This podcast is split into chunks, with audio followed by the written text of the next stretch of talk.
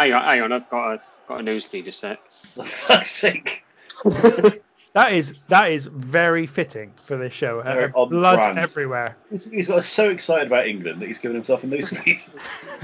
So this happens. It hasn't happened for a while, but where um when it gets really hot. Used to happen to me all the time when I was a kid when it was Yeah, hot, and I used to wake Well- up quite regularly in the morning with blood all over my pillow. Yeah. that was just from the fist. Blood on my pillow. That's what you are. My shining star. Fucking hell. Fucking hell, That's a Gabrielle reference. Mhm. A Gabrielle Classic reference? song, that is. Classic. right, God, let's get this under, under control. For fuck's sake, old man. So we oh then my God, England! Ah, it's So we- alright. I'm I'm done now. That's that's out of my system for at least 30 seconds. You need to get through this next link, Tinky. Just, just do it quickly, or else I'll do it again.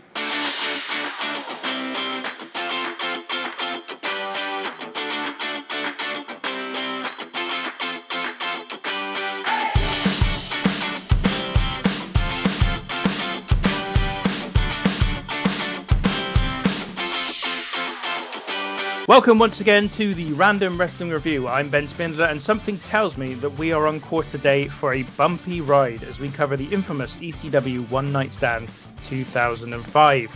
Joining me today, firstly, is Old Man, who, due to a lack of social media presence, has a somewhat mysterious physical identity. What I can say, however, is that when he grows his beard out, he is pretty close to resembling NXT star Tommaso Ciampa, only with more tattoos. Old Man, how are things? Uh, very good, thank you, Ben. I'm excited for today. I'm looking forward to it because it's been a while since I've had a one night stand. So obviously, me and me and Teddy are very settled in our life. So yeah, it's, it's always like, it's always nice to experience something new for the first time. experiencing something new is how you got into that sordid relationship with the teddy bear, though, isn't it? So, It was, but some can something so new feel so good. and also we have Tom Smith, whose identity, physical or otherwise, is perhaps a little too familiar to all of us, given his propensity to share some of his more toilet-based moments of his life. Thankfully, though, he does. Otherwise, we have nothing to put in the intro part of the show. Before we get into this, just a little plug from me to keep up with our social media channels. We are at RWRPod UK. Twitter is our central activity hub, but you can also follow us on Facebook, Instagram, and YouTube, where we occasionally offer additional stuff. So, guys, straight into it, I think. ECW One Night Stand 2005 and our expectations going in. Uh, I'm going to begin with you, old man. So this this show is revered, but I never watched it. There's one match that I definitely watched. I watched any of the other stuff. I realised as I watched it. Uh, so I was well. People who've listened to our tremendous episode on Living Dangerously 1999 know that ECW not really my bag. It's not really my thing. It's all a bit. It's all a bit violent for me. I like I like a wrist lock.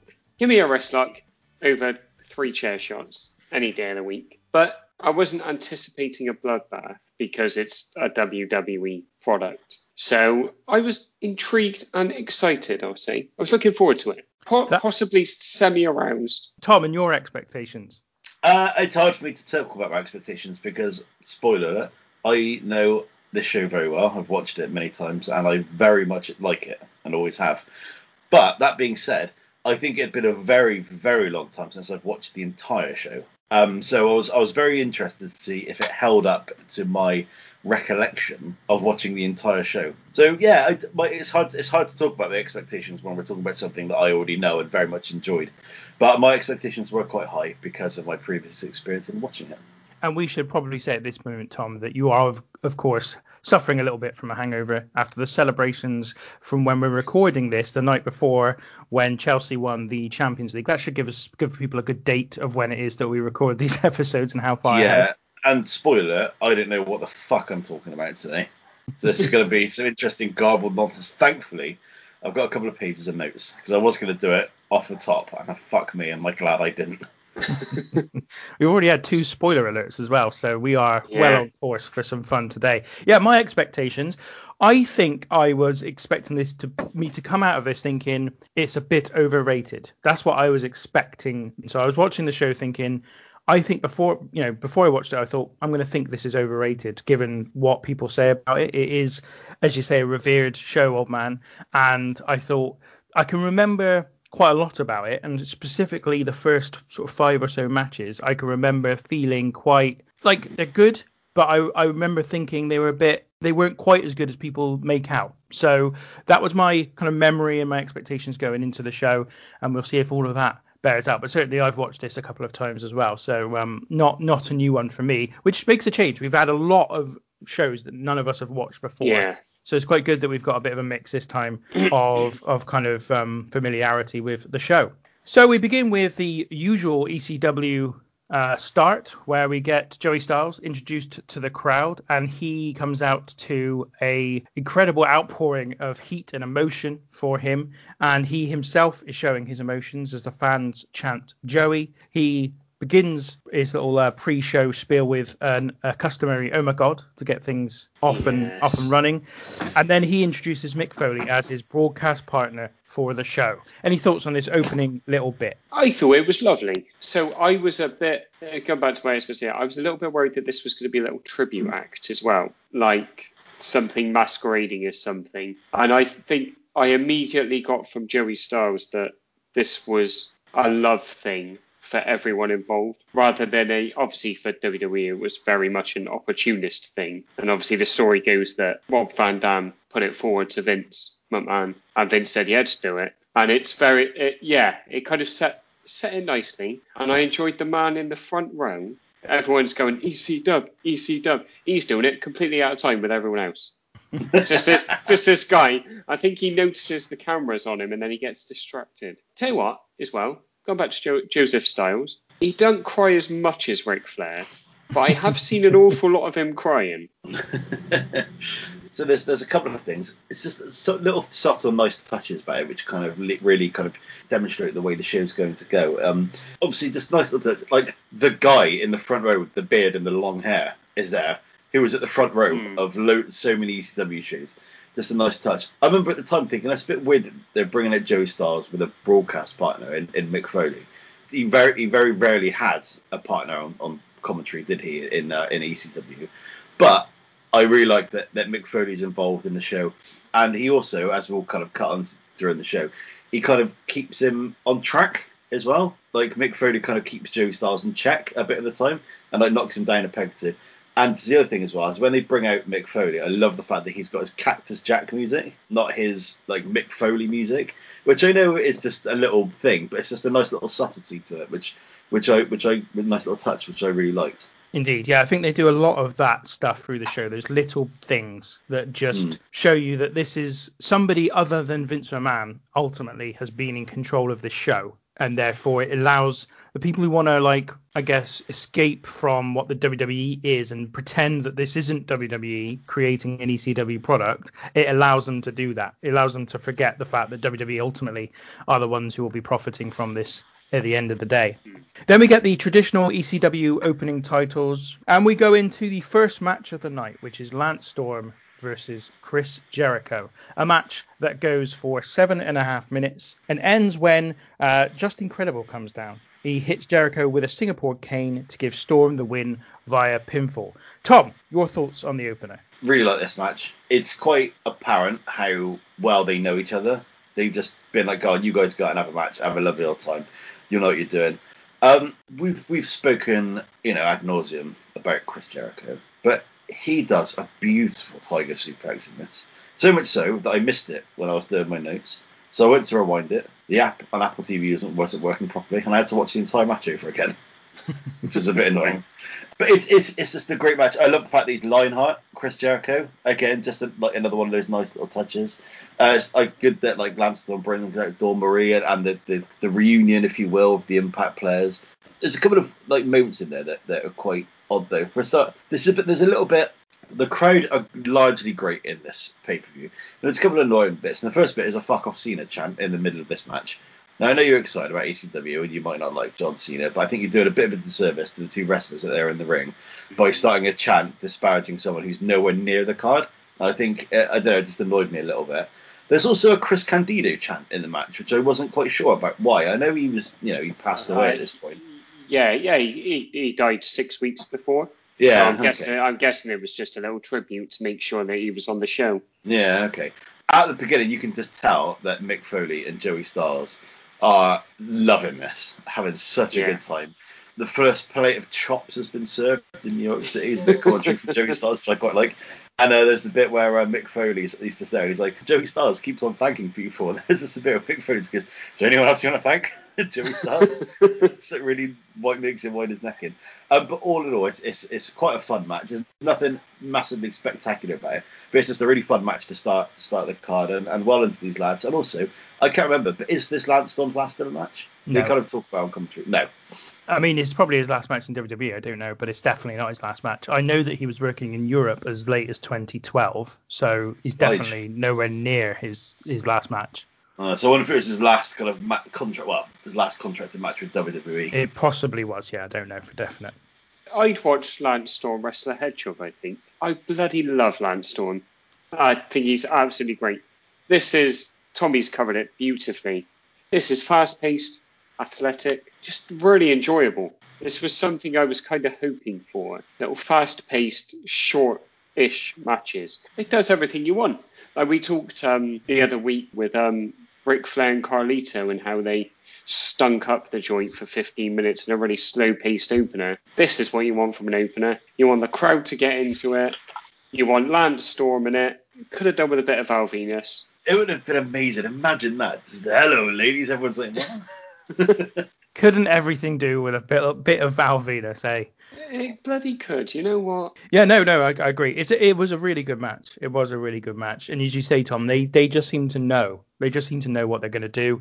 They're obviously coming up together in the industry when they first started. They had a tag team in Smoky Mountain Wrestling. So I, th- I think that Joey Styles mentions a lot of this stuff as well. They were the Thrill Seekers, I believe, as a tag team. yeah. And they just did. They just do it. They just go out there, have a really uh, simple but really effective, really tidy, great little match. Fans are absolutely like they're just cooking right from the beginning. They're they're so they are so excited about this whole show. It's not just this match, just the whole show. They just they just are going to eat up every moment. You can tell from this opener that this is going to be one of those crowds. And I think sometimes those crowds make the shows like we, you know, Money in the Bank 2012, I think it is, or 2011, can't remember now. God, the one where CM Punk faces John Cena Yeah. in Chicago. Again, that crowd makes that a classic show. And this already you're feeling like, okay, this could be a classic because the crowd are just there. You need the action to match it. But the reason you need the action to match it is because that's the best way to keep the crowd invested and really Yeah. hyped for it. And it's a, a really great way to, to do it. I know I know what you mean about the John Cena chance, but I felt like this is again one of those things where you kind of have to accept you're going to be in for certain things during the show. There are going to be some things you have to prepare yourself for that you're not going to really want. You're not going to really be necessarily uh, you don't necessarily want to see. But that is a hallmark of ECW, and them being them comparing themselves or more othering themselves from the mainstream of professional wrestling is part of that. And John, there's no more mainstream of professional wrestling at this time than John Cena. So yeah, really good start, really, really great opener. Just and going back to what you said uh, to your point about um the the fact that like these guys know each other so well. That's like a recurring theme through a, quite a few a couple of matches on the show as well, which again lends to good matches. Yeah, I think ordinarily you would think, oh, we've seen this 400 times, but because it's distanced time-wise from everything, it doesn't have that feeling. Mm. We then see Joey Styles and Mick Foley at the commentary table. They talk about the seats in the balcony that have been purchased by the anti-ECW group from Raw and SmackDown. Now, this is the main story going into the show that has been built on Raw and SmackDown. Nothing else has been built. There's been no other storylines built in in terms of the show itself. Just this, the anti-ECW group that are going to appear on the show. It's it's also the the ECW commentary covered, I believe is what it's called, Tiffany. Sorry, the commentary cupboard. I apologize. Yeah. Yeah, this is um. Like, I wasn't watching. Uh, I didn't think wrestling at this point, uh, so I didn't know, and I was just like, "What are they doing this for?" And I was worried they were going to lose me at this point, so I was like, "Oh, that, like, this doesn't make any sense. Why are they doing this?" But we'll see how it goes. I'll stick with it. I'll be happy, I think, come the end. But at this point, I was very confused. I feel like this is the concession, if there was Yeah. one, that ECW or that Paul Heyman or that Tommy Dreamer or whoever put the show together, because I'm not entirely sure, sure who did, whoever put the show together had to make to Vince and to WWE, which was, all right, well, we will have some of those guys on the show and we'll do this thing, which is almost like a show long story, which we will build up on Raw and SmackDown, which will help the buy rate anyway, which will be about them um, turning up and there being some kind of issue there uh, as a Yeah. consequence.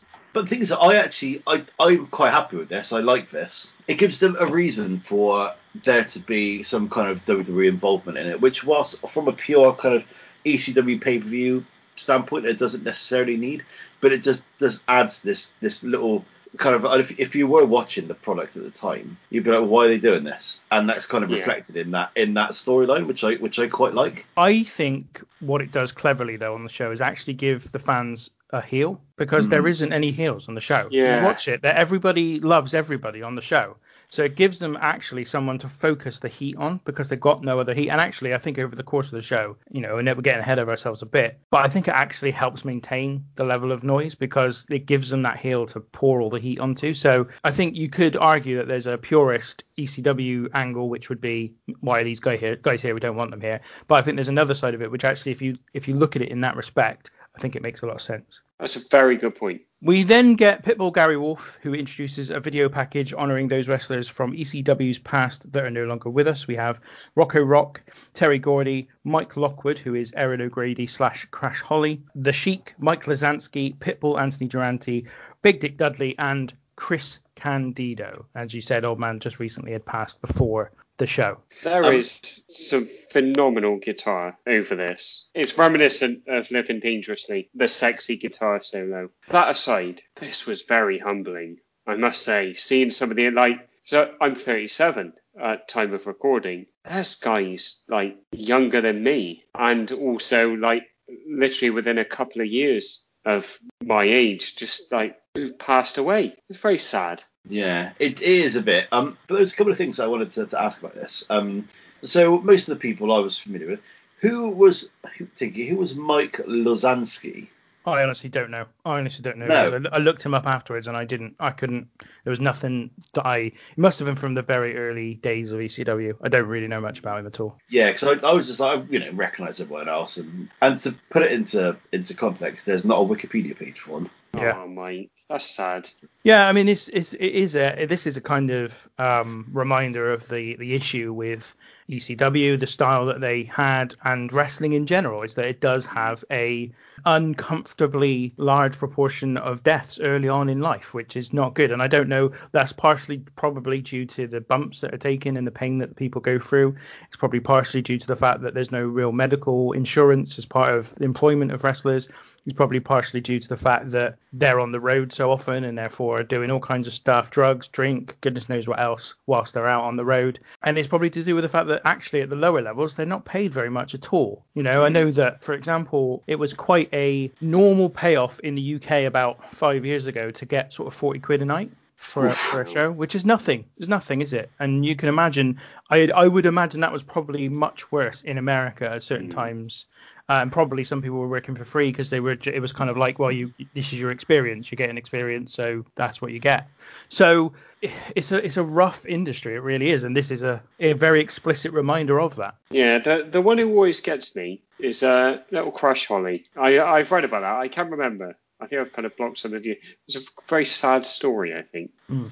from memory. Yeah, it's tough, isn't it? It is tough indeed. So let's uh, let's move on as quick as we can. So we Yeah, don't, we don't bum ourselves out too much. So next up we have a three-way dance featuring Yoshihiro Tajiri, Little Guido Maritato, and Super Crazy. Um, Tajiri is with the Sinister Minister and Mikey Whipwreck. Nunzio has got Big Guido, Tony Mamaluke, Tracy Smothers, and JT Smith with him. So the whole of the FBI. So this comes down to uh, Tajiri and Super Crazy after Nunzio is eliminated. Can't remember how. Mikey Mikey Whipwreck comes in, hits him with a stunner off the top rope. Um, and then it ends when Super Crazy, Crazy hits a trio of suplexes until Mikey Whipwreck gets involved. He pushes Crazy off the top rope. Crazy then um, manages to complete the moonsault trio later on after eliminating Whipwreck, and he gets the victory. Uh, old man, your thoughts on this one? Super crazy. Super is Crazy. Incredible. My God, he is fucking hell. He, there's like little sequence at the start of the match. I was just like, this guy is fucking incredible, absolutely incredible. And he does the um he does the balcony dive. So he runs up to the balcony and uh I don't know I don't know why you do this, but he jumps off backwards, does a little backwards moonsault onto the FBI, the full-blooded Italians, not the uh, the American people. Federal Bureau of Investi- Thank you. yeah, that's it.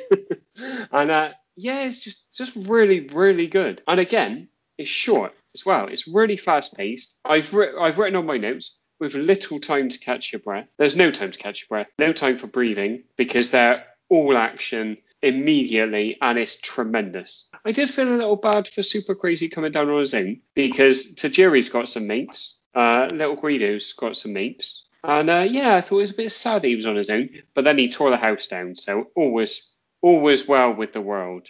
Go on, Super Crazy. Yeah, this one only goes six minutes um, and features an inordinate amount of interference. As I say, we have got Mikey Whipwreck, the Sinister Minister, Big Guido, JT Smith, Tony Mamaluke, and Tracy Smothers of the FBI all involved here. Um, and we have that big balcony dive as well. But it does pack a lot in, but it is still a very enjoyable six minutes of action. Tom. JT Smith asked me if an if an innuendo was an Italian suppository. Yes. commentary from Joey Styles, which is great. Um, it's one of those things. I, I wanted to kind of touch on the, the moonsault for the balcony actually because we were very critical. It'd be, it'd be I wanted to address this because we were obviously very critical of the balcony dive that um, New Jack does. But the difference between like that and this one, which again kind of leads into to the whole, it's an ECW. It very much feels like an ECW show, but it's that's that's but it's one that's been kind of managed by WWE is that whilst he does do a mad spot of a balcony, he does it onto about six people Yeah. to you know to brace the fall, therefore making it less dangerous. I thought this match was really good. There's a bit where the referee does a one count when Super Crazy isn't even pinning Little Guido. He just he just does a one count out of nowhere for no, no apparent reason. Uh, but yeah, it's all action. It's all quick. I like the I like the three way dance with the with the person getting eliminated rather than a triple threat. I think that's a quite a nice touch. And you're right, old man. Super Crazy is so good. Like everything he does, like so in control. And he doesn't look like he should be as agile and mobile as he is either, which is which is always always quite impressive. I do feel very sorry for Super Crazy's knees though. So does a moonsault, he lands leg first pretty much every time. They really slam onto the mat. And I dread to think what condition he's in now. But overall, a very, very entertaining match.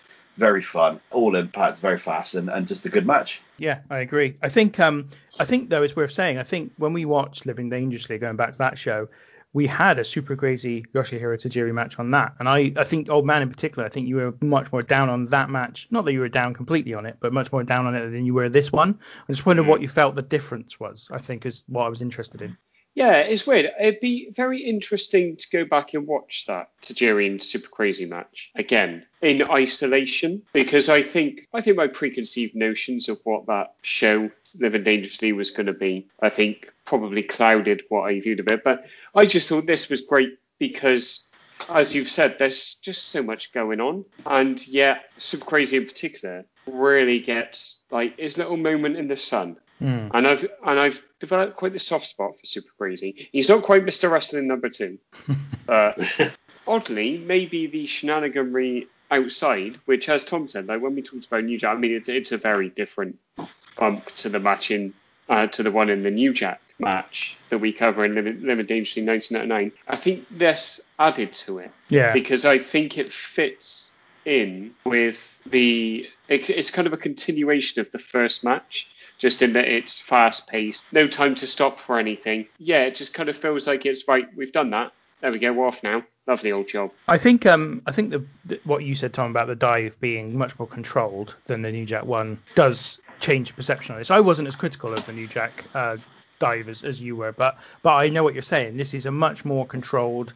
He j- jumps onto sort of six other people. It's also super crazy. It's not New Jack who, with all due respect. Had barely trained to be a pro wrestler. Like he basically is a guy that came in and hit people over the head with stuff. That was Yeah. effectively what he did. Super Crazy is obviously a much more skilled practitioner of what you do in a ring. So even in that fact, the person who's executing it, you feel is in more control than New Jack was. In fact, you feel like if those people weren't there and he just did a moonsault off the off the um off the balcony, it'd have probably landed on his feet and been fine. Like you just feel Yeah. like he's in control of it. So again, I feel like there is a much more controlled nature to this one. But I think overall, I was wondering whether or not the difference, old man, was the production value because even though we are in the you know the Manhattan Center, which is not a particularly mm. major big arena, there is just there's much more lighting. It, the the whole production feels mm. higher definition, even though it's probably not high definition. If so, I mean, it, you go back and watch the ECW show from 1999,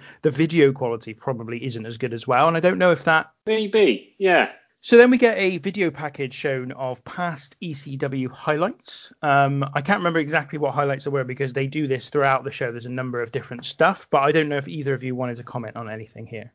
So there's there's a couple of bits in there. So it just shows like some of the mad shit happened in, in ECW. But there's there's a couple of bits I wanted to put out. So for a start, the Sandman I wasn't blind spot is magnificent because I've heard stories about this before that apparently he genuinely walked around like Philadelphia for like a month pretending to be genuinely blind, and which is tremendous. Um, she's a couple of things there. So she's Public Enemy getting the crowd into the ring. Uh, Shane Douglas doing his promo about Steamboat and all these people can kiss his ass. Uh, the chair has been thrown into the ring with Terry Funk and Cactus Jack. And my favourite bit, it shows footage of the uh, the kendo stick attack by Sandman on uh, on Tommy Dreamer. Mm-hmm. And there's a bit where uh, in the commentary where you hear Joey Styles saying, "Don't worry, Tommy Dreamer, you don't have to prove anything. You don't. You, we know you're not just a pretty boy." And I was like, hmm, interesting. There's not a phrase I'd use to describe Tommy Dreamer because again, using a favourite old school word of ours, Tommy Dreamer's an absolute munter. so the fact that everyone's going, oh, look at a pretty boy Tommy Dreamer. I'm not what I used to describe him. And I'm no fucking oil painter myself. Yeah, no, I thought what was great about these packages in general, because as I say, I haven't listed the things that were in, involved in each one. What I thought was great about them is they they really highlighted what it was that I think made ECW successful, which is that these were the same kind of video highlights that actually ECW would put in their kind of show opening titles, sequence, and that stuff. And what the reason they kept using them is because it made you want to be in the crowd. That was the whole point. It made you want to buy a ticket just to be in the crowd. So, for example, when you've got all the people throwing chairs into the ring, oh, I want to be in that crowd. When they've got everybody jumping into the ring to join the public enemy, oh, I want to be in that crowd. I want to be there. The bits with Al Snow and the heads, oh, yeah, I want to be in the crowd so I can shake a head up and down. You know, those things which were the lifeblood of ECW because they were the money that ECW made, which was just getting people into the crowd, go into the ECW arena, go into the various other places that they eventually would tour around, was how they made money. And so that's why it was successful because they made they designed things with the idea of showing them again and again and again to set, to get people to feel like they wanted to be in the crowd. Same with the Sandman's entrance, for example, exactly the same thing. It's actually not that kind of. It's quite interesting when you watch it on screen, but you kind of want to be there to experience it rather than just kind of watch it on television. So I think that that's what these did really well. It's kind of showed you why ECW was so successful. I also found the the Shane Douglas promo because he obviously he's cutting the promo on the NWA. Basically, that's what he's doing. It was the end of the tournament to crown a new NWA champion after the NWA had split from WCW, and ECW was a member of the NWA at the time. Shane Douglas won the tournament and threw the NWA title down, much to the dissatisfaction of the NWA themselves because they didn't know that was going to happen, and c- declared the ECW title the world title that they then went on to portray as, and Douglas cuts that promo and he talks about Jack Brisco and he talks talks about I think Lou Thesz and a few other people, but he does linger on the name Ricky Steamboat, which I thought was interesting, and it was kind of informed. My kind of viewing of that this time was informed by the fact that we now know that they were tag team partners, which I had never thought about before having seen it. But of course, because we've mm. recently watched the fact that even though it wasn't Shane Douglas when they actually had the match, we've seen Ricky Steamboat and Shane Douglas in a tag team. That was kind of a bit different. It's almost like he was saying, "Yeah, I know he's my mate, but also Ricky mm. Steamboat." I thought it was quite interesting. Yeah. I also I wondered if there had maybe been some residual heat because obviously Steamboat and Flair I think were quite close. Possibly. And there was a you know there's a bit of a he's got beef with Flair, hasn't he? It's possible. Who knows? Both of your points are very well made. I've written down some nice memories for people, but the clips and this in particular, there's I think it's the next compilation that they show.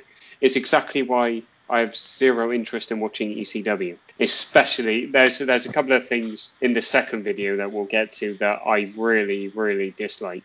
No, you're you're 100 percent right on this because I watched that first clip and thought, oh, I might go back and watch some old ECW. When we get to the second one, I'm like, no.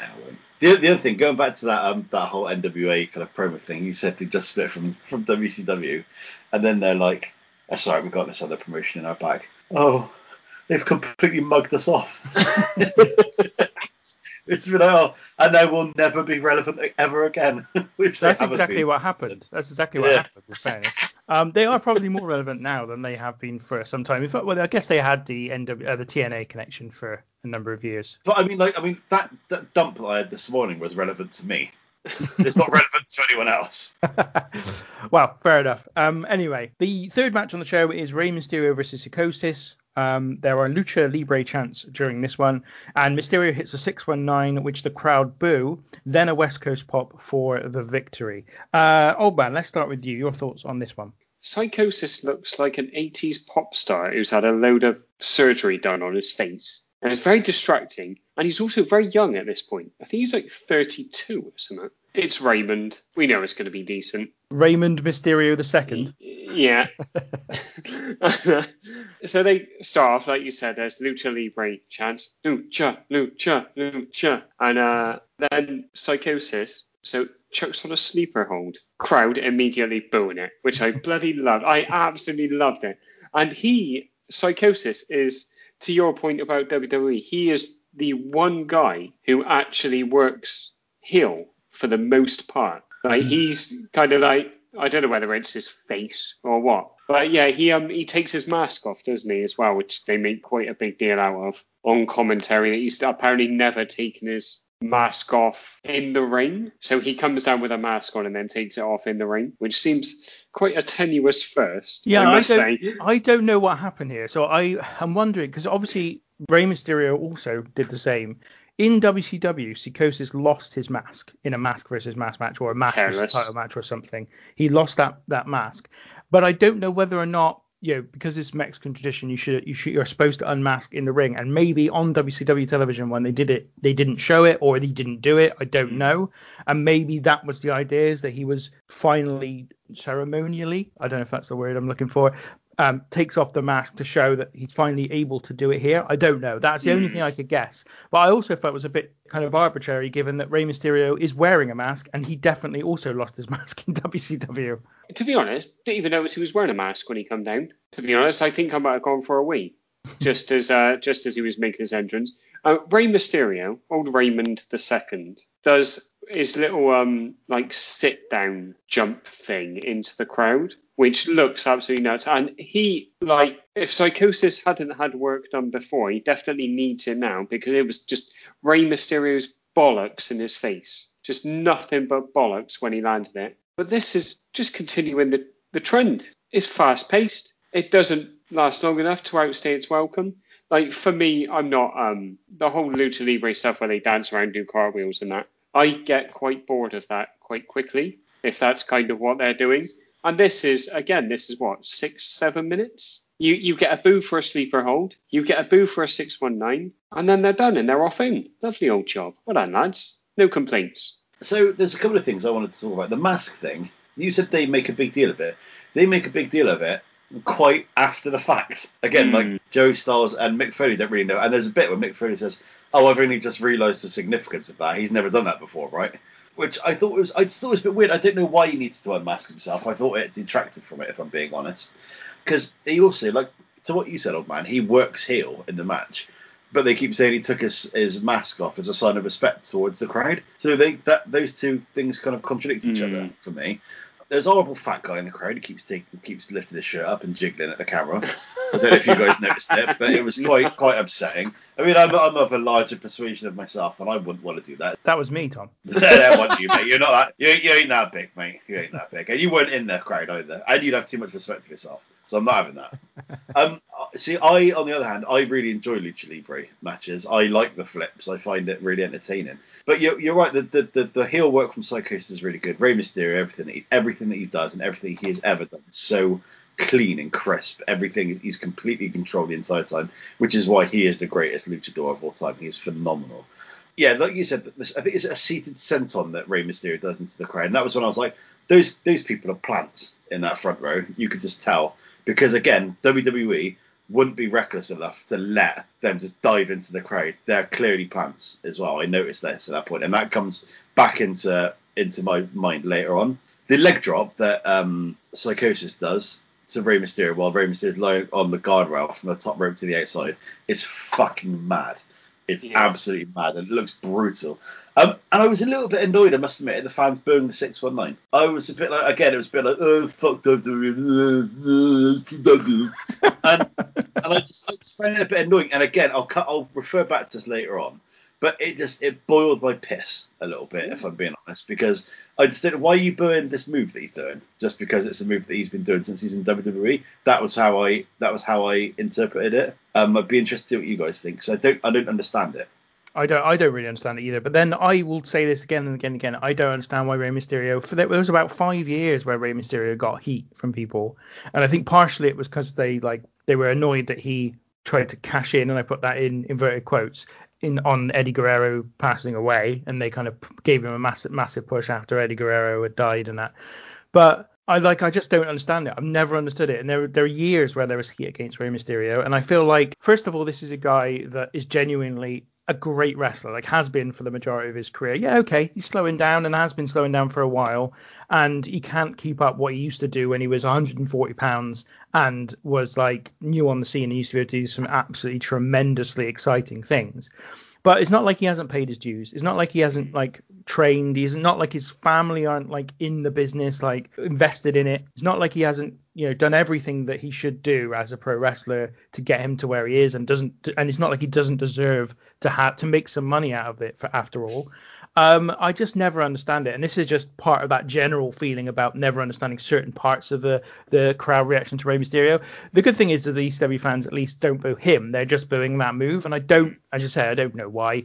I again I assume maybe it's just because it's something he's done in WWE only, but. Uh, uh, you know, I, I said I guess at least he wasn't booing Rey. They weren't booing Rey Mysterio himself, which is you know, something I never understood at all ever. Yeah, I'm just finally see it. It's a really good match. I really like it. Again, going back to what we said about Jericho last time, these two know each other. Apparently, they've fought each other over 500 times. They know what they're doing in the ring with each other. It's fucking great. Go on, England. Yeah. Do you know what? Finally, some bloody sense has been spoken. Come on, England. um, going back to Mysterio. We will be we will be back with you in a moment on the English Defence League podcast. No, fuck that. We're talking about football. Go on, England. Uh, yeah, so Rey Mysterio getting booed. Weird. You remember when he got booed out the building for not being Daniel Bryan at that Royal Rumble? Oh, yeah. That was incredible. I can't remember who it was. Poor Ray. Poor Ray. I can't remember who it was. Someone was talking about, my God, they were seething. They were seething. And this is months afterward as well. They were so angry with the fans because they're idiots. It's a Ray mystery why he gets booed and why these people want to 6 1 whine about him. I think Hey? that I think So happy, so happy with himself.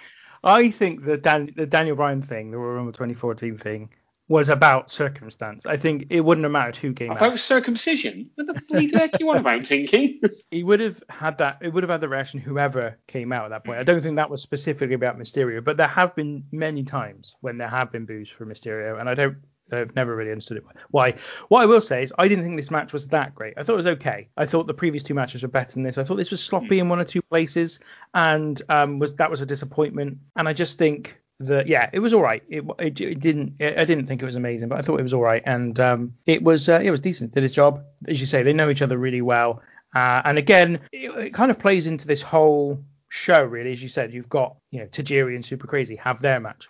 Lance Storm and Chris Jericho have their match, and when I say their match, I mean the match that they've they've built over years, the match they know how to have, um, and they're revisiting at this point. We then get the SmackDown anti-ECW cru- Crusaders arrive, which include Kurt Angle, JBL, Orlando Jordan, the Bashams, and Carlito, possibly some others, but I didn't note them here. There are "Fuck You SmackDown" and "You Suck Dick" chants uh, aimed Yeah. at the group. Uh, any thoughts about their entrance to the arena here? I absolutely love the fact that some of them are wearing SmackDown polo shirts. It's just incredible. And I think it's probably so that people knew who the Bashams were. Know, oh, you're, you're with WWE, cool. In that case, we better let you in. So JBL, quite repulsive on this show. And he's meant to be, so I get that. But the first thing he does when he gets on the little balcony is he shouts down to Ray. So Ray is looking at him. He's confused, Ray. It's a Ray mystery to him why they're there and why they're trying to ruin the night. He holds his ticket out and he goes, I've got a ticket, you little Mexican. And I was just like, What the fucking doing? What are you doing? What are you doing, John? You've let yourself down. Well, this was a large part of that character, though, wasn't it? Like when he Yeah. first up, like when he took the belt off of Eddie Guerrero, that was all part of that as well. Like the idea Yeah. there's all these immigrants coming in and whatever. That was his. That was part of his stick. Yeah, it, it's just uh, stuff like that. I find obviously we're living like this is 16 years ago at time of recording. It, I very uh, realised quite how horrible wrestling is, just quietly horrible. Obviously, we'll get uh, a little bit later on as well. We'll get into some sexism as well, which is nice. Something something to look forward to for the listeners. um, I think there's there's a couple of bits about this. You're right about JBL, it, and even at the time it was t- t- distasteful. I think. Yeah. Um, but there's there's a there's a couple of bits that I just no- little few if you notice. The Usoc Dick Champ was obviously one of them.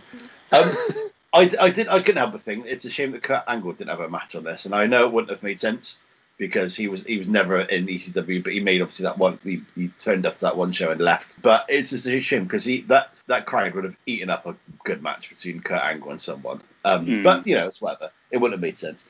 Um, and I know there's security and all, but and it just I'll double down on this when when the Raw team come up. But especially with JBL, you've got to have some fucking bottle to walk through that crowd as well. They don't they Yeah. don't like sneak through a back door and they're there all of a sudden. They walk through the crowd. And Mm. I know that I think that it's not like it was in the territory days where people are getting knifed and fucking you know coming through crowds and stuff like that. But there's still that's quite a hostile crowd and they are giving them like heat the entire time. So I think I'd feel a little bit fucking intimidated going through there as well. Yeah. I, I think though that that might be tempered by the fact that you've got Kurt Angle stood behind you, ready to just jump in if anyone Yeah. if anyone wants Yeah. to try it. but yeah, you're you're you are right. Yeah, no, it, this was good, uh, and the the heat that, as you said, the heat they've got on them is just is just nuclear. It's fantastic. We then get another ECW highlights video package. Now again, I I don't remember exactly what was in this because I haven't written it down, but you guys obviously have some things to say. Yeah, so there's there's a couple there are some good bits in this. So for a start, Jerry Lawler turning up in ECW is amazing. This must be a toilet bowl because I'm surrounded by shit. Is amazing. Austin impersonating Bischoff is amazing as well. He's what Monday Night Crow and he's sat there with no trousers on behind the desk. It's great. Um, then there's then there's the other bit that I wanted to kind of mention is is um the footage of Taz beating Shane Douglas for the ECW title looks tremendous, and Taz in that moment is in tremendous shape as well. So fair play to the lad. But then there's the bad that comes with it. First of all, they tend to they seem to seemingly glorify Benoit breaking Sabu's neck Oh, a little bit, which is That's- fucking disgusting. That Yeah. clip of him landing on his head is horrible. You almost, you can almost, I know it's because of the way he lands, but you can almost see his neck breaking at the time. It's disgusting. And then you get Tommy Dreamer pile driving Beulah McGillicutty and the Dudley Boys 3Ding someone. I can't remember who, some, some, some woman, it's either Francine or Beulah or or someone. And it's just like, I don't want to see that. You don't, why, why, this is supposed to be glorifying ECW. Why are you showing footage of women getting beaten up? You know I mean? That, that was what, that was what made me think, hmm, no, maybe I don't want to watch ECW after this. Yeah, definitely. Especially the Sabu thing. The Sabu thing is weird as well because they show it three times, I think. And I was just like, why would you want that? I know it played a big part in a storyline, I believe. But I was just like, oh, why are you? And there was also a, um, and I might be getting this wrong, but Raven is held in like a, arms out, handcuffed to a cage, and Tommy Dreamer hits him with a couple of chair shots, completely unprotected. Now, you may know better this. Is this the thing that Angle was at? No, there's something where someone's put in a like crucifixion position, isn't there? yeah, but he was actually put on a cross. That's the difference. he Oh, was actually put on a and he had barbed wire around his um, head as well, Oh, like Je-. Jesus Christ. exactly.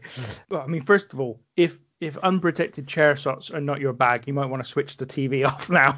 Yeah. because we've got a few coming up later on. I get it with the women thing. I think that's I think that's a fair criticism. The only mitigating thing I would say about including it on this show is that Raw and SmackDown we're still doing it at this period in time. Um, it wasn't really uh, any different from what you were seeing on on television. I guess the only difference is again, I feel like the the lack of production value of ECW actually makes lots of this seem worse. It makes it seem Yeah. maybe more violent or more explicit, even though it actually, if you look at it in true true context, it is exactly the same as what WWE were doing at the time.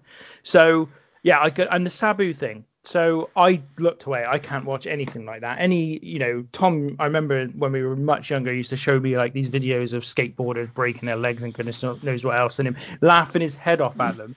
I couldn't even look. I couldn't even look. I li- literally, legitimately cannot watch anything like that. So I absolutely did not want to look at it. But I think again, the intention was you've got this guy Sabu who's working for you, who is going to work for you in the past, who's you know injured himself really badly use it to make money Yeah. uh, so that he can make money as well in the future you know? It's it, it's it's all part like it's happened now. You can't change that it's happened. Let's use it to make money. And that's uh, that was the ethos. I'm not saying it's necessarily right but it, that was that was how they saw the, everything that they did. It was very much a case of you know with the sandman you know, I know he wasn't actually blinded, but the idea being that you know we can we can use this as a way again just to generate interest in what we're doing and talk them into buying the tickets that basically keep this company running. Well, and also with the um, I've literally just made this connection. Obviously, the Sabu thing for the viewing public and for the uh, people watching on pay per view, it plays into what happens very shortly afterwards Indeed. as well. Yeah, and um, yeah, I feel like you've uh, hit on an important point because uh, it's very easy for me to sit here and just go, "Oh, this is bloody horrible. This is horrible." The reality is, is that I know I never liked WC um, ECW, but the unprotected chair shots uh, around this period in WWE, lapping it up, lapping it up like a dog around a bowl of milk. I was absolutely love it. It's it's the benefit of hindsight in knowing what we know now of concussions and Yeah. head trauma and stuff like that. So yeah, And in defence of you and, and and of us and in general, we always call everybody out for this stuff anyway. It just so happens to be that when it's ECW and that's such a core part of their product, it's Yeah. so much easier to criticise them because it's always there. But we will always criticise misogyny. We always crit- criticize, you know, unprotected chair shots. You guys in particular always criticize where there's a move that you you feel is kind of like like Mike Awesome the the power bomb he did on Kanyon in WCW Slamboree that time. You always call it out. So it's not like we're we're being hypocrites. Yeah. I'm just trying to. I guess I'm just trying to say this is. You kind of have to accept it when it's ECW because Yeah. that's the product. That's what they were Mm. offering. yeah, We then get Joel Gertner show up and attempt to interview the SmackDown guys. They pretty much just get rid of him immediately. Um, they shove him down and kick him out. Angle then cuts a promo on the ECW fans and says, when the fans are shouting, "You suck dick," Oh, he says, "Your mother showed me how." oh, it's amazing. It's so amazing. He, Fucking he then says they're going to make sure that every ECW wrestler who steps in that ring gets their ass kicked. JBL then gets the microphone and says that if you want to put his name on the marquee of MSG, it would sell out, but ECW can't even sell out a bingo hall. JBL then delivers a promo with real conviction, I've put, oh, and, does he ever? and is then interrupted by Rob Van Dam's music. Before we get to Rob Van Dam, any thoughts on this stuff? I fucking love this bit. It's amazing. Although I gotta say, fucking hell, they nearly pushed Joel Gertner off the fucking balcony. There's a low balcony, and JBL absolutely nails him, and he's one kind of like misplaced step away from going ass over tit and absolutely nearly dying. So that that was a bit odd. You're right about the the you suck dick, your mother taught me chant. It is fucking amazing. It's so good because again it, it plays into that kind of nerd Kurt Angle character as well. That even though he's not really doing it at this point anymore, but that that's the best he's got, which is fucking brilliant.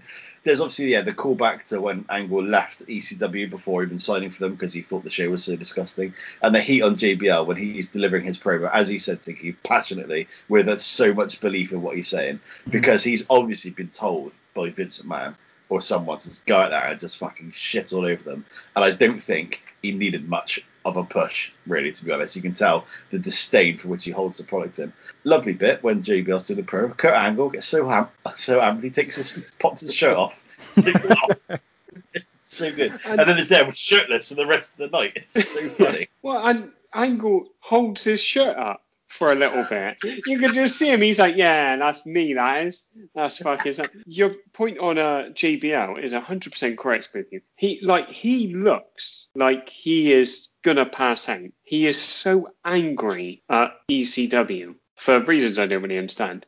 But I thought, sweet irony that a man who worked with almost disdain for people's bodies from the matches that we've seen of Bradshaw and JBL to be that het up about something that. So going back to our point, like ECW, this is what it is. It's people whacking people with stuff for a fair portion of the show. They know what they're getting into. I'm guessing that some of the guys that fucking JBL potatoed with his horrible fists and kicked the shit out of in the ring probably didn't sign up for that and didn't know they were getting in for that. But that being said, it's fucking tremendous. And when RVD comes out, we have a lovely old time. Yeah, I think um I think JBL is is phenomenal actually at this point. Like, and I don't know, maybe it was Vince McMahon, but I I kind of hope that it's somebody who's running the show, Paul Heyman, Tommy Dreamer, whoever mm. it is who's put this together. I'm hoping it's them who said, look, just go out there and cut up, like, because that's what they would do. Ultimately, that's what ECW mm. would do, is they just say, look, go out there and say what you want. And so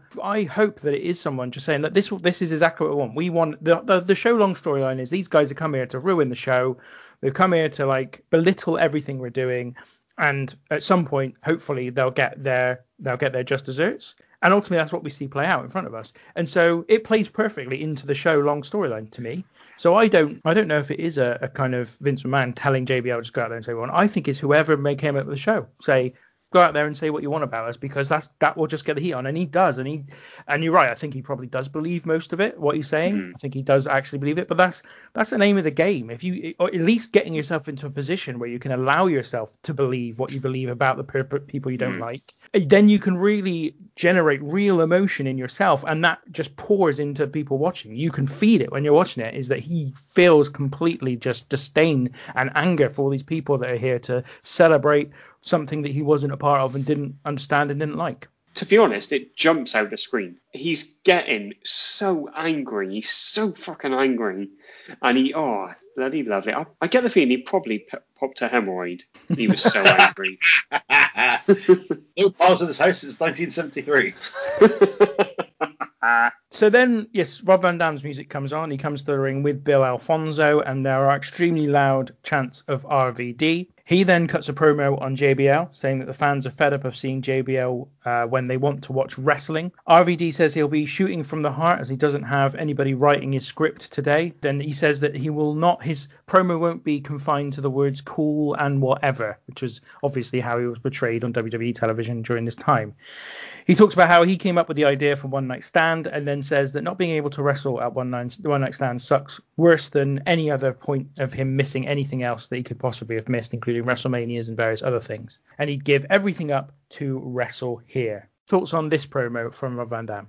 to be honest, I thought it was decent. It was just a guy chatting, and that was obviously the intention as well. And it was quite nice. It's nice to hear RVD talk normally, just to just be talking. And like again, it's the love that he has for ECW and more importantly, the people that are there, the audience. Like it really comes across. That's quite a quite heartwarming stuff. I thought. I really enjoy it. Bill Alfonso could fuck off with his whistle. but that's just because I find it so intensely annoying. But yeah, just really good. It's just that this is a really, really excellent little section of the show that goes on for quite a long time. It does. I was on board anyway, and by the end of this, I'm fully like, yeah, you know what? I'm fucking balls deep in this. Tom? Uh, yeah, it's more to the point. I do feel a bit bad for old uh, for old Robert. He because uh, he's obviously injured, hence why he doesn't have a match in the show, and he, he makes of that. There's obviously yeah, the little dig at WWE, but overall it's just quite good. He at one point he claims that one night stand is his idea, and I, I wonder if it was. I'm not 100 percent sure. It, it is, yeah, yeah, yeah. I've heard this in interviews with various people that he just um he just put it to Vince that there was because they'd done the um Rise and Fall of ECW and it was their biggest selling DVD yeah. of all time, and he said, look, why don't we just do this. And Vince apparently literally turned around and said, yeah, just do it, Rob. Okay. Um, but apparently Tommy Dreamer had a big hand in it as well. Yeah, I, mean, I think Tommy Dreamer is a large part of this bringing the show together, bringing the people involved, and possibly even booking it all. I don't know. Paul Heyman uh, is framed during the show as being a large part of what going on backstage. I don't know how much he had involved in it. Yeah. Certainly, though, it's believed Tommy Dreamer was a, a major part of pulling it all together and getting it done. Yeah, it's but it is it's it's a good promo. He mentions the fact that he couldn't attend Booker T's wedding, which is very sad. But yeah, no, it's just good. And as old man said, this this entire stretch of the show is very good. I, I do like this, and I think um, they had to have Rob Van Dam on the show. He was injured, but they had to have him involved in some way. They had to give him almost a way of attacking the heels without actually fighting them because he couldn't mm. really do it. Although saying that, he does do some fighting later on. I think what's interesting though as well is that this, for me, even though it's got all the SmackDown people, it still evokes ECW. If you go back to Living Dangerously '99, the whole bit with the Dudley Boys and the promo they did, and then the impromptu match that comes after it, and the various people coming in and being and entrances and music being played to to sig- signal those en- entrances. This is all of mm. that stuff. It's just done with Rob Van Dam and the WWE guys, and and what we come on to next. So like it it still feels like ECW without even though it's got these WWE elements to it, it still has rings hmm. true as part of ECW's product. Yeah. Rhino then runs into the ring and attacks Rob Van Dam. The lights then go out and Sabu appears, much to the delight of the fans, and we have ourselves an impromptu match Sabu against Rhino. This one goes for six and a half minutes as well, so another six minute match. It ends when Sabu hits the Arabian facebuster through a table for the victory. Oh man, your thoughts?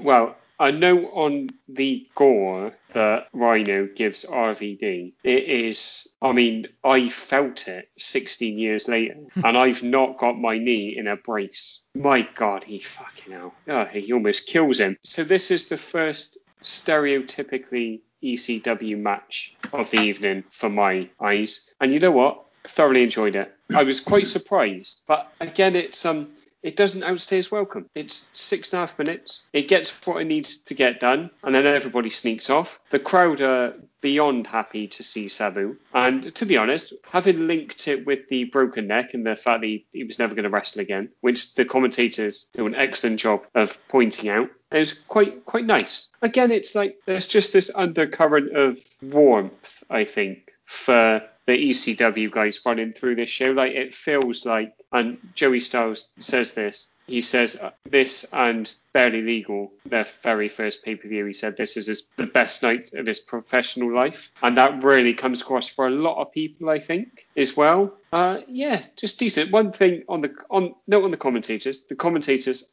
and Tommy kind of alluded to this, are tremendous. Foley and Styles are excellent throughout the whole show. But Foley does drop a little bit of a socko bollock when he, uh, he he chooses this match to have his little rant about how ECW is more than just chairs and chair shots and tables. I was like, that's all this match is, mate. It's, it's chairs and tables. and, but yeah, like I surprised myself. I enjoyed it. I got a lovely little warm spot for Rhino. I always like Rhino, even when he turned into a wardrobe when he got a bit a bit larger later on in his career.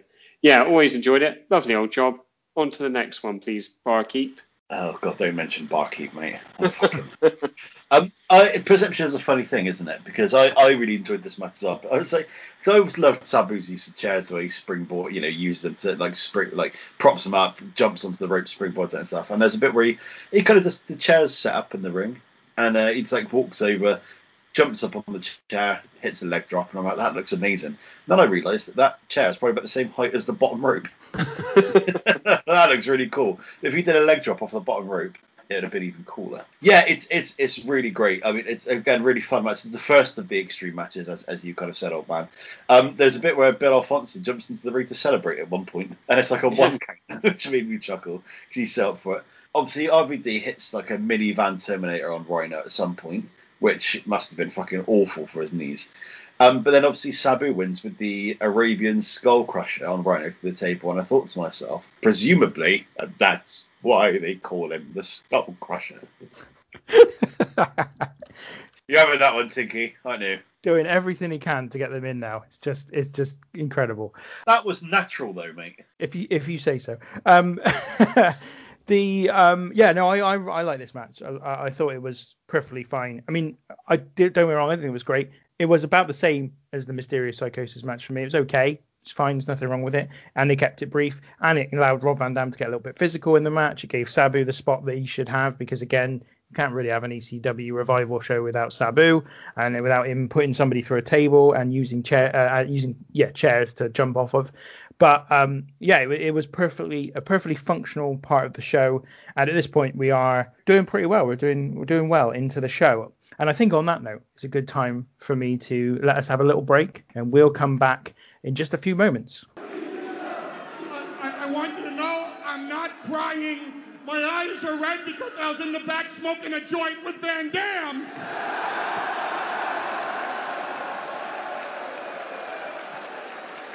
I have a need in my heart to thank Todd Gordon for giving me the chance to be creative and to book for you crazy bastards. I have a need to thank that man, Ron Buffone, and his partner, Charlie Brazil, for sticking with us and sitting in a TV studio and building that TV show for you.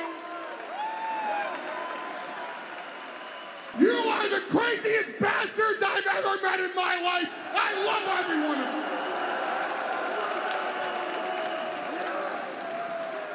And I, I was going to take the high road and just say thank you and leave. But I have something to say to you. You see, I've waited a long time to say this to you, Eric Bischoff. But in case you don't notice, it's not Paul Heyman with his tail between his legs going to a WCW pay-per-view. You are in our house, bitch!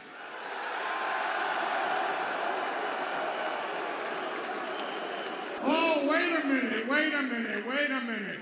Hide your wives, it's Edge!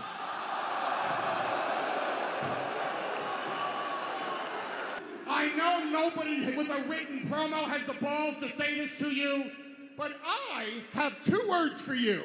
Matt freaking Hardy!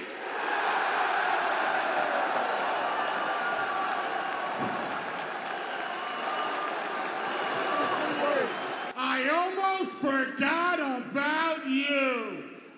Mr. Shoot Promo himself.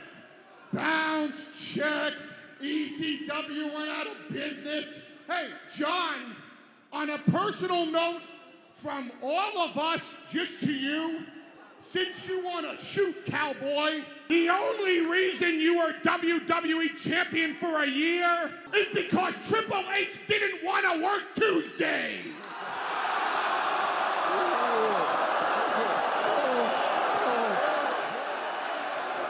One more time for old time's sake. Right there so the whole world can see us. This ain't WCW. This ain't Monday Night Raw. This ain't SmackDown. This ain't even WWE. This, my friends, is ECW. Welcome back to the show. Um, so we are now heading into the second half, and we begin with Al Snow backstage, and he's with Head, and they're having a lovely little chat. He accuses the head of inviting the SmackDown wrestlers to the arena. So he's not backstage, mate. He's in the ECW cupboard. I'm going to keep correcting you until you get this right. well, he can't be in the cupboard because he's Foley and Joey Styles aren't there. So how would they be in it's, the same cupboard? It's a different cupboard, or it's oh. a big cupboard. Either way, he's in the cupboard. ECW cupboard number two is where he is. Yeah, there. and there's Mr. Wrestling's hanging out in there. So we get another video highlights package. Again, no idea what was on this one because I wasn't listing them out. I don't know if you had any specific notes on this one, Tom. Uh, heads being thrown into the ring. Uh, a bit about the Blue World Order, which I guess gives a little bit of context for those who aren't ECW fans for later on in the show. A couple of cool uh, clips from um, the matches. that we'll call them the tussles between uh, Taz and Bam Bam Bigelow. Hmm. Um, kind of going through the ring, going through the stage. Incidentally, actually, was Bam Bam Bigelow dead at this point? If so, it's a bit remiss of them to not put him in the uh, in the in memory of bit. And it also shows the the moment where um, Sabu kind of returned against Taz, which looks absolutely phenomenal. Yeah. But luckily, they haven't forgotten. They've got to show more footage of women going through tables. I was worried for a moment there weren't going to be any more of that. Thankfully, there was. So Bam Bam Bigelow died in 2007 so a couple of years uh, after this. Ah, yeah. It's a bit of a shame that there wasn't any, there was no involvement from him at all, even to turn up, like in the way that in a, the, the perfunctory way that like Foley does, or, or, or another person does a bit later. Well, there's a, I guess there is a, a couple of people that are missing from the show. So Bam and Bigelow being one, Raven being another obvious one, I would suggest. Shane Douglas, um, never particularly happy with the WWF after his 19 mid 90s run, um, wasn't there? And Terry Funk, I suppose, is another one you would uh, suggest might might possibly be someone that should be there. But yeah, there so there are a couple of absences. Hmm. Terry Funk's too busy getting fucking bummed by Henry Custard, isn't he? we all need to take time out for that, Tom. All right. yeah, that's true. I, I know on the Sabu and Taz face off, and to your point, Tinky, about these things making you want to be in the crowd, I wanted to be in that crowd. Mm. That looked fucking amazing. It Yeah. looked tremendous. Well done, ECW. So then the Raw guys turn up. Eric Bischoff, Edge, William Regal, Snitsky, Christian Tyson, Tomko, Jonathan Coachman, amongst others. I, I'm, sure, I'm assuming there were others, but again, didn't catch who they were. Uh, they come out and uh, face the same barrage of heat from the ECW fans as the SmackDown guys did too. I quite like the fact that they didn't all come together. Quite like the fact that the Raw guys turned up later. The fact is, though, they've turned up that late and they've all got their tickets 'cause they're showing them to everyone. Colossal waste of money. I think they're saying though that they, you know, they have money to burn. That's why they're able to to mm-hmm. miss half the show. I'm glad you said Tyson Tomko because I wouldn't have got that in a month of Sundays. and we all need a month of Sundays from time to time. Oh, yes. It's nice to see old Snitsky in there. Again, like we said when the SmackDown anti ECW Crusaders picked up, fair fucks to Bischoff because they despise him. He's a, he's brilliant in this when he comes in. He's Yeah. such a snide dick face. And, uh, and a dick face. a little phallic face. Not just a dick face, but a snide one at that. Yeah. Um, so we then have the next match: Chris Benoit against Eddie Guerrero in a match, the longest of the night, lasting just over 10 minutes, uh, which ends when Benoit locks in a crippler crossface and Guerrero taps. Old man, any thoughts on this one? So there's a quick note. So when Benoit's music hits, the camera is on Edge. Edge looks like he's going to burst into tears, which I thought was very odd. But he, well, to my knowledge, he doesn't burst into tears. We'll have to try and contact Adam to find out. I found this very tough to watch. I don't really know why either, because we've watched Benoit matches. I think it's because Guerrero's in it as well. I found this really, really hard to watch and to enjoy. We touched upon this in, oh, it was a tag match at WrestleMania 19, where Guerrero and Benoit are both in it. And I think it was Tinky, you raised the point of how they slam into the mat. They proper chuck their bodies into the mat. And they do a suplex from the top rope, which I felt just watching it, it was horrible. And I think because I obviously know what comes, in particular with Benoit and also with Guerrero, Foley does a description of the effects of German suplexes on the body. And that legitimately sent shivers up my spine because it's basically everything that has been proven to have happened to not only Benoit, but so many other people like wrestlers and NFL players and even footballers now. Um, yeah, I found it very hard to watch. I also, I don't know whether it was this, but I also didn't think it was very good. And I thought it was quite sloppy. And it was, um, I also wondered, and I- will, I will mention this. When Guerrero comes out, he looks fucked. Like he's not in a very good way. Like he looks like he might have been having a bit of fun backstage. And I wasn't sure whether to say that on here because obviously we don't know. And by all accounts, Guerrero was clean at this point. I mean, I mean, we're not long from his death either. It's like about four No. months prior to him Mm. dying. So again, it's even if he's not done anything, like that doesn't mean that his general condition, whether it be because he's worn down and exhausted, who knows, um, isn't necessarily very good at the time. the the biggest takeaway from this match is I think it's a shame that the anti ECW Crusaders turned up before this match because they're a big distraction throughout the entire match. Some quite unsavory chants towards Lita in there. I fucked Lita and Lita's got herpes chants Yeah. going on, which is quite unfortunate.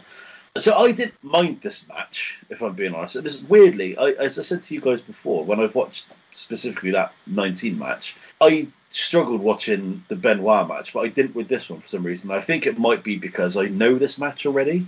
I think Mm. maybe seeing new Benoit matches with the context of what he did, I watched them differently to matches that I already know quite well. I don't know if that makes any sense or not, but that's what I think.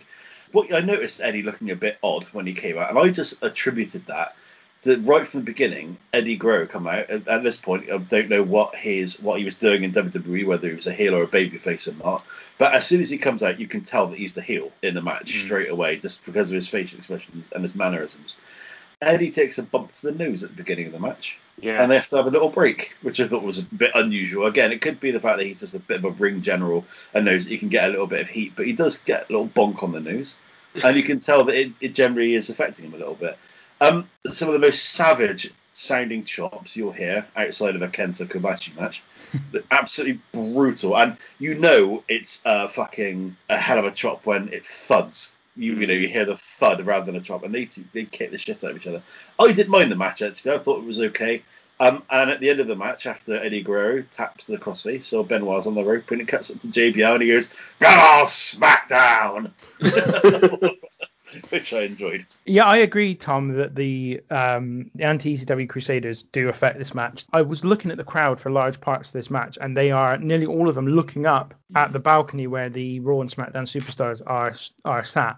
And even when they're not doing anything, like you can actually see the Raw and SmackDown stars just sat down watching the match, but they are still being a distraction to the fans. They're all looking up at them um, and chanting up at them and all kinds of things, trying to get a rise out of them ultimately. And I actually think that this is the worst thing on this show, this match, which you would have never. I can't believe you would say that about Benoit Mm. versus Guerrero match, but it. I think it is. Like it doesn't. It doesn't really go anywhere. The chops are the best thing in the match. They absolutely like chop the hell out of each other. And I'm not saying it's a bad match, but when it's Benoit and Guerrero for 10 minutes, you know that if they don't hit a certain level, it is a bad match because they are capable of so much more. Now, I don't know what that's due to. I don't know if it's down to the fact they've only got 10 minutes to do this. I don't know if it's down to the fact that the crowd are distracted. I don't know if it's down to the fact that maybe the two of them weren't really on that night. I don't know what it is, but ultimately, I just found it to be extremely disappointing and not the kind of showpiece that clearly they were going for. Joey Styles himself is kind of bigging this up as a sort of dream match. The idea that they never faced each other in ECW at any point kind of ranks high on his kind of on his radar during this match. And it just it's yeah, it's not it's not the epic collision that they obviously were going for with this one. I wonder if I, I think you, the time is a really important thing to because they don't have the chance to build the match really, and I wonder if the fact that there's there's two things I think two things that don't work in its favour. The fact there isn't you can have a 10 minute match between these two and it'd be really good if there's a meaningful reason for it to happen if there's a storyline going into it and they need it to just be over quickly. Or they can have a match for no reason such as this is but make it a little bit longer and build a reason into it happening in the match or a reason for it to for it to be important into the match. And they don't have the opportunity to do either. That coupled with the distracted crowd i think probably does take away from it. It also feels quite out of place, I think, because all of the matches so far have been quick, high energy stuff, and they've all lasted six to seven minutes. And I know it's only three extra minutes, but you're almost doubling the length of the longest match that we watched so far. And for me, I think that was a big thing in it as well. And also, I found it quite uncomfortable. I think this is supposed to be going back to Living Dangerously 99. Rob Van Dam, Jerry Lynn. I think Old Man, you commented that you found that that felt out of place because it was 20 Mm. minutes long and it was much longer and, and more kind of involved match. And I think that's what this is supposed to be. This is supposed to be the match in this show which mimics those kinds of encounters between Van Dam and Jerry Lynn or other such matches. It just Mm. doesn't do it, and they don't give it enough time. They ten and a half minutes isn't enough, but I think ultimately it's just, and maybe this is where the show does suffer from the Raw SmackDown stuff that happens because they've got to find a Mm. lot of time for all the Raw and SmackDown bits that that, that take place during the show, and maybe this is where it suffer- suffers. Is maybe this is where they had to shave off, you know, five, six, seven minutes from Mm. a, a match. I don't know. I also think as well uh, it's it's interestingly placed because you'd say this is this is the the two biggest names that uh, on this card that will do a wrestling match. So they have to put it at this point to break up between. Obviously, you've got the first of the kind of ECW style hardcore matches with Rhino and Sabu, and then the next two matches are very much in ECW's wheelhouse. So the placing of it is is there for that reason. But again, I think I think you're right. I think they needed an extra couple of minutes to, to turn it into a into a very good match. I think also this uh, this point was where I was like going back to my pre-show expectations. This is the point where I was like, this is why I think the show is, or how I believed the show was going to be overrated, was that if you look through the lineup and you're like, oh yeah, Lance Storm, Chris Jericho, Chris Benoit versus Guerrero, Mysterio versus Psicosis, Super, uh, Super Crazy, uh, Nunzio and Tajiri. And you've got those matches like, oh, yeah, that sounds fantastic. But if they don't deliver, and I would say that Benoit Guerrero doesn't, I'd say that Mysterio Psicosis is a notch below what I was hoping for as well, then you're like, oh, God, I'm not really sure it's that great a show because the next two matches, just on my memory, was like, well, they're a bit more ECW, a bit more kind of hardcore based and are going to be messier. And I'm not sure they're going to be at the same level. So this is where my pre-show expectations were starting to align with what I, I was seeing, which was maybe this is a little bit overrated. But we mm. will we will um we will see if that remains. Oh, you little tease, tantalising, teasing, tinky, the pervert. So Joel Gertner has another go next on the microphone and tries to ask Bischoff a question. He builds up the question that he's got to ask him quite a lot and then says, "Can I have a job, please?" Bischoff says, "Hell no." He calls Gertner a piece of garbage. Um, Bischoff then says he is the GM of the greatest brand in sports entertainment. Uh, he probably says some other things, but I haven't noted anything else. Anyone got anything else they want to note here? This Joel Gertner, forgot to mention this before. I Don't have a clue who he was. Don't really care. His snakeskin jacket is unreal. I also so Bischoff's wearing a leather jacket at this point. JBL is wearing a suit. Paul Heyman, when he pops out, is wearing a lot of clothing. It looks hot in there. And that was my concern for old Joel, is that he must have been absolutely roasted so Joel Gertner, we've seen him in Living Dangerously, 99. Usually what would happen in later ECW pay-per-views is Joey Styles would be joined by Joel Gertner for the intro in the ring. Uh. But I believe, actually, Joel Gertner was actually a mouthpiece for the Dudley Boys when he was in ECW.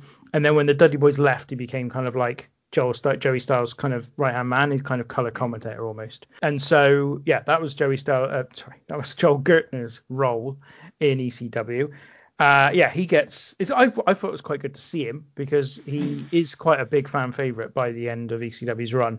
I like the fact that Eric Bischoff calls the ECW fans scabs.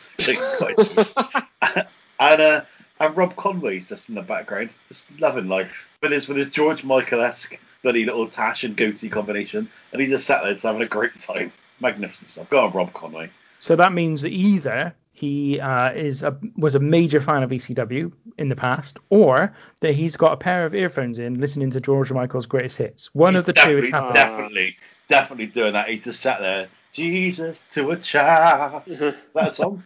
yes. yeah, it's a, it is a song. The lyrics are correct. I'm not sure the tune was. oh, how dare you! Well, he did just make it up. He didn't even know it was a song, old man. So I mean, the fact that he yeah. put a tune to it at all was impressive. Um, then we get Mike Awesome versus Masato Tanaka in the next match. Joey Styles talks a lot during this match about Mike Awesome leaving ECW and the circumstances around that. The end of the match comes when um, Awesome powerbombs Tanaka through a table at ringside from the ring and then dives down himself on top of Tanaka for the victory. And after the match, just for good measure, Awesome then powerbombs the referee too. oh, I fucking love this match. This match is eight beers down, get the network on, watch this fucking match. And it's weird because because it's so fucking mental right from the beginning. Right from the beginning, they're like, you know, we're not fucking around. We're hitting people with chairs and going through tables. Tanaka's music when it comes out, it sounds like "When You're Gonna Learn" by Jamiroquai. I don't know if you ever noticed that, but it's tremendous. A little bit of didgeridoo. Um, so, a couple of things. Joe Styles ranting about Mike Awesome is very tiresome especially the fact that he said when he tries does a suicide dive and says it's a shame he didn't take his own life, yeah. which is very unpleasant considering that Mike Awesome did take his own life a few years later. Again, Joe Styles didn't know that at the time. Again, this is the value of the presence of Mick Foley there. Because I think he stops Joey Styles from saying some really mad shit. Also, I'm glad they acknowledged the fact that Mike Awesome had an incredible mullet, which he doesn't at this point, but there's just a nice callback to the mullet. In terms of the actual match, there's a horrible awesome bomb off the apron through a table, which looks like it lands right on Tanaka's neck. Um, Tanaka takes some brutal chair shots then, and then hulks up, and then gets taken down by a clothesline. the anti ECW gang are sarcastically enjoying it from the top, but I think like JBL's actually loving oh, it. It's yeah. amazing. Um, then there's a bit where they go to do an awesome bomb spot, and then Tanaka reverses it into a DDT off the top rope through a table. They then, Mike Awesome then awesome bombs Tanaka through the broken table. Yeah. And it is so dangerous. Yeah. Because not, not only is that type of powerbomb from the top rope, because it's not like a powerbomb going forward from the top rope. He has to jump backwards and get him up and down in time without smashing his head against the turnbuckle. That's one thing. Then there is a broken metal kind of beam from the mm. table which is sticking up, which misses Tanaka's head by about two or three inches and it looks so dangerous and it's terrifying. Bizarrely, the awesome bomb out of the ring through the table looks considerably safer than that. um, and then the splash onto him for good measure, fuck off, I'm it, you're out. And then yeah, completely unnecessarily powerbombing the ref. Love it. Oh, it's a mental, a mental match. Absolutely fucking bonkers. Yeah, it's it is. It's exactly what Tom says. When when they walk into the ring, you know immediately what you're going to get, and they don't all back on each other. They're happy to do what they're going to do. And to be honest, as much as I'd like to go, a bit dangerous, bit dangerous, bit extreme for me, it's tremendous because they're both in it and they both know what they're doing. And Tanaka, Tanaka's net is almost as big as Bobby Lashley's shoulders, I think. His neck is absolutely enormous. But yeah, thoroughly enjoyed it. Um, one note on the mullet. Joey Styles says mullet weird. I think he goes mullet, mullet, like he's saying Gert Muller. Or or Muller Rice. Yes. Oh, Muller Rice. What a weird thing. At some point, someone is going to have a Muller Rice haircut and they're going to go up against Sid for the Battle of the Food Hair at some point. Oh. I want to know who's gonna have who's gonna have the crunch corner haircut though, lads.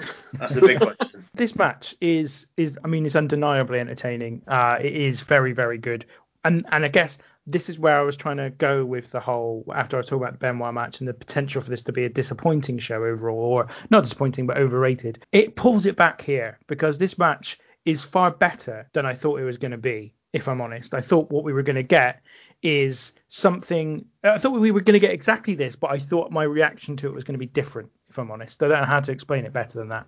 And it is a really, it's mad. It's completely mad.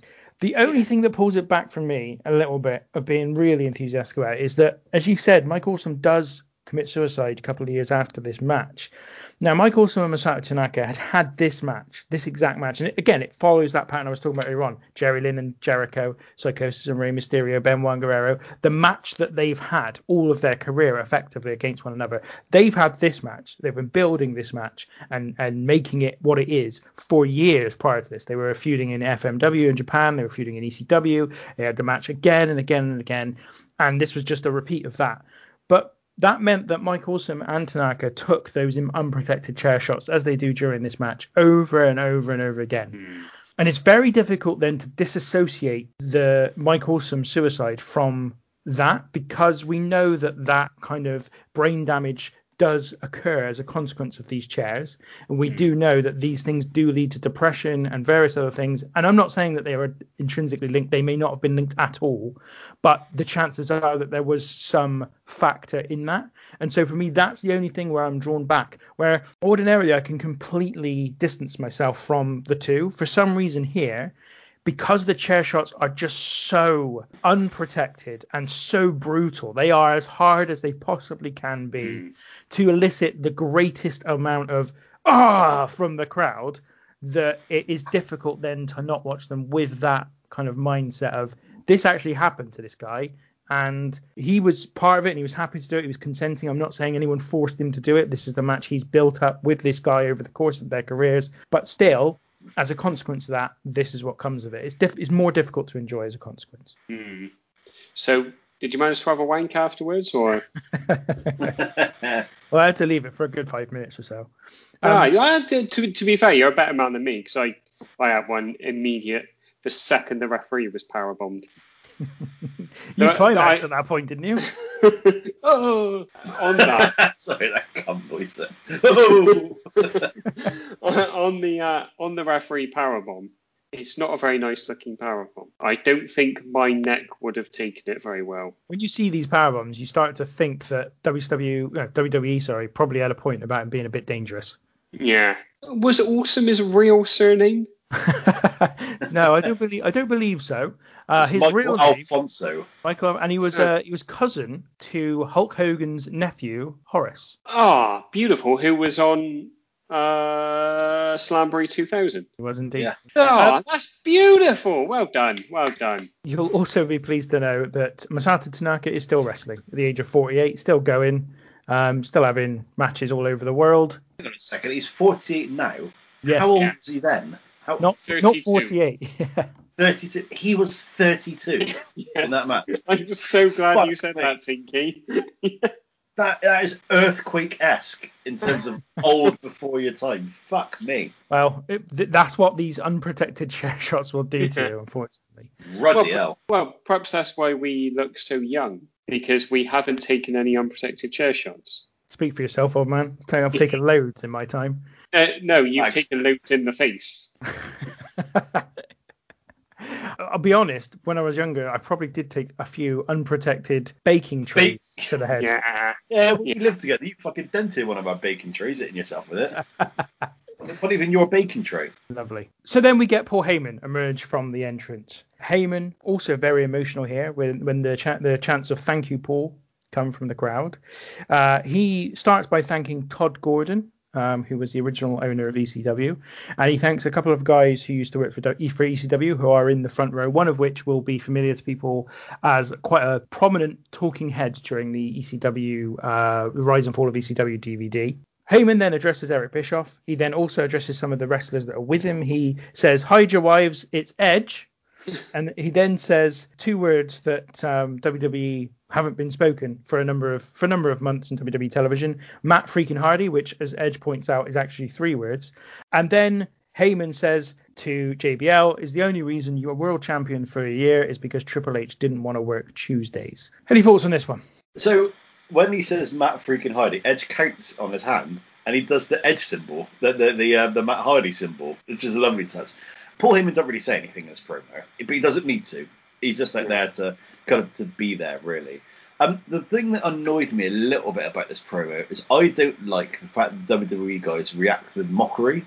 I feel like they should be getting angered by it rather than being like, ooh, like Scott Hall used to do with the fingers, you know, ooh, because I think it undercuts the kind of passion of the promo. Yeah. I'd rather I'd rather they reacted a bit more with fury rather than rather than mockery. And then cutting towards at the end of the pay per view when they do end up getting involved later on, that should kind of be the, the what tempts them out should be the straw that broke the camel's back after this being the thing that initially infuriates them, rather than them be like ooh mocking it. I uh, quite enjoyed this. I thought it was okay. It's a nice and necessary thing to happen, I think, on the show. It's hard not to just feel a bit warm and fuzzy when Heyman's in the ring and they're all going, "Thank you, Paul. Thank you," and he gets all teary-eyed. I thought the insult to Edge was all right. The thing with that is the way that Edge sells it because he's just having a little sip of beer and he spits it out yeah. and they just catch it. And I think I thought this was just absolutely fine. The one thing that I absolutely love, and I don't know, he has it later as well. Carlito's eating his apple. now, now, I don't know if he has one apple or whether he's bought like a family pack of pink ladies, the apples. Um, but uh, he, yeah, he's eating it, and then when they go back, he's still got the apple in his hand. It's a second apple, mate. He's got a he's got a full on pack of them. He's even offered them round, but the others weren't interested. yeah, old Doug Basham's there. So I ain't having no fucking apple. I eat meat. I'm Doug Basham. I eat meat. Anybody anybody want an apple, guys? The Dudley Boys versus Tommy Dreamer and the Sandman is the main event of the evening. We get a full on five minute Sandman uh, entrance, Yeah. as is Right. customary. God.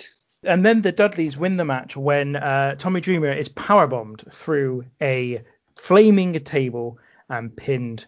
Mm. So who am I going to first on this one? I'm gonna I'm gonna go with old man to start this. Oh yeah, Tommy Dreamer. I'm not really big fan of his work. I know how vitally important he was to ECW, but he looks like a competition winner when he comes out. He looks like he's just he's he's just won the pools or something, and they've gone actually no money, but you can go and uh, be in uh, ECW main event with Sandman. Um, I don't like Sandman. Sandman is shit, and his entrance is tedious, and I I don't really like it. But that being said, what his entrance does allow me to see is a banner which is Yeah. ECW Please Japan Tour. It just says on it. Oh, um, they also um, Sandman and Dreamer do the licking beer off boobs Mm. thing, which um I didn't um it's not really my bag to be honest, but the ladies are up for it, and by all accounts, from what Styles says, they are long-term fans who may have had that done to them every show. No, I, this is where I was talking about the plants earlier because they're the people that Rey Mysterio flies into. Ah, They they are like they're maybe some working ladies of the night. The first one is I think Sandman's wife Laurie, and the second one I believe is Electra, who is also an ECW personality. Right, I see. So Sorry one of them, Sand Lady. Yeah, maybe. Well, can we go into the match? Should we- Should we cover the entrance first? So, so it's it is a real shame they didn't pay for Enter Sandman because it would have made it better, I think. They did. So this is the interesting thing. They Well, paid. yeah, but for- it's not in the network though. Is no, it? it's not on the network version. So I would recommend, encourage everyone to go find the YouTube video of the entrance, which has got Enter Sandman in it, Hmm. because it changes everything about the entrance. So for me, the entrance is a little bit long, a little bit pointless, a little bit silly. Hmm. You watch it with Enter Sandman, suddenly you get exactly why people loved the Sandman coming out because it is phenomenal. But when when he's there at the top at the beginning, it's a bloke to start hitting himself with the kendo stick. Yes, It's lovely old job. Starts hitting himself. And then when uh, after he after he goes through and pours the beer on the, that that woman's boobs and goes down, he then stands in front of the crowd and starts wanking off the kendo stick, Yes. which I've got a lot of time for. And he does it towards the anti-ECW Yeah. invaders, doesn't he? Um, also, when he is uh, having a good time with that bloody kendo stick, beating it like his dirty meat, I noticed something on his right arm. Ah, Oh, amazing. A tattoo of himself on the inside of his right bicep. And I was like, fuck. I mean, why not? It's just in case he, he he's not in a place where there's a mirror, so he just, I just, just looks at his. just can't- "Oh, What yeah, I I'm, look looking, like? I'm looking okay. Yeah, I'm, I'm all right. I can't imagine going in. Is that, oh, you're right, you're right, Bob Sandman? How's it going? Eh, no, not too bad. Uh, tattooed today? Yeah, yeah. So what are you doing? Just points to his face and then points to his bi- right bicep. He's like, sorry, so you want the bicep on your face? No, no, no, the other way around. It's truly outstanding work from him. Garnered a lot of respect from, from me.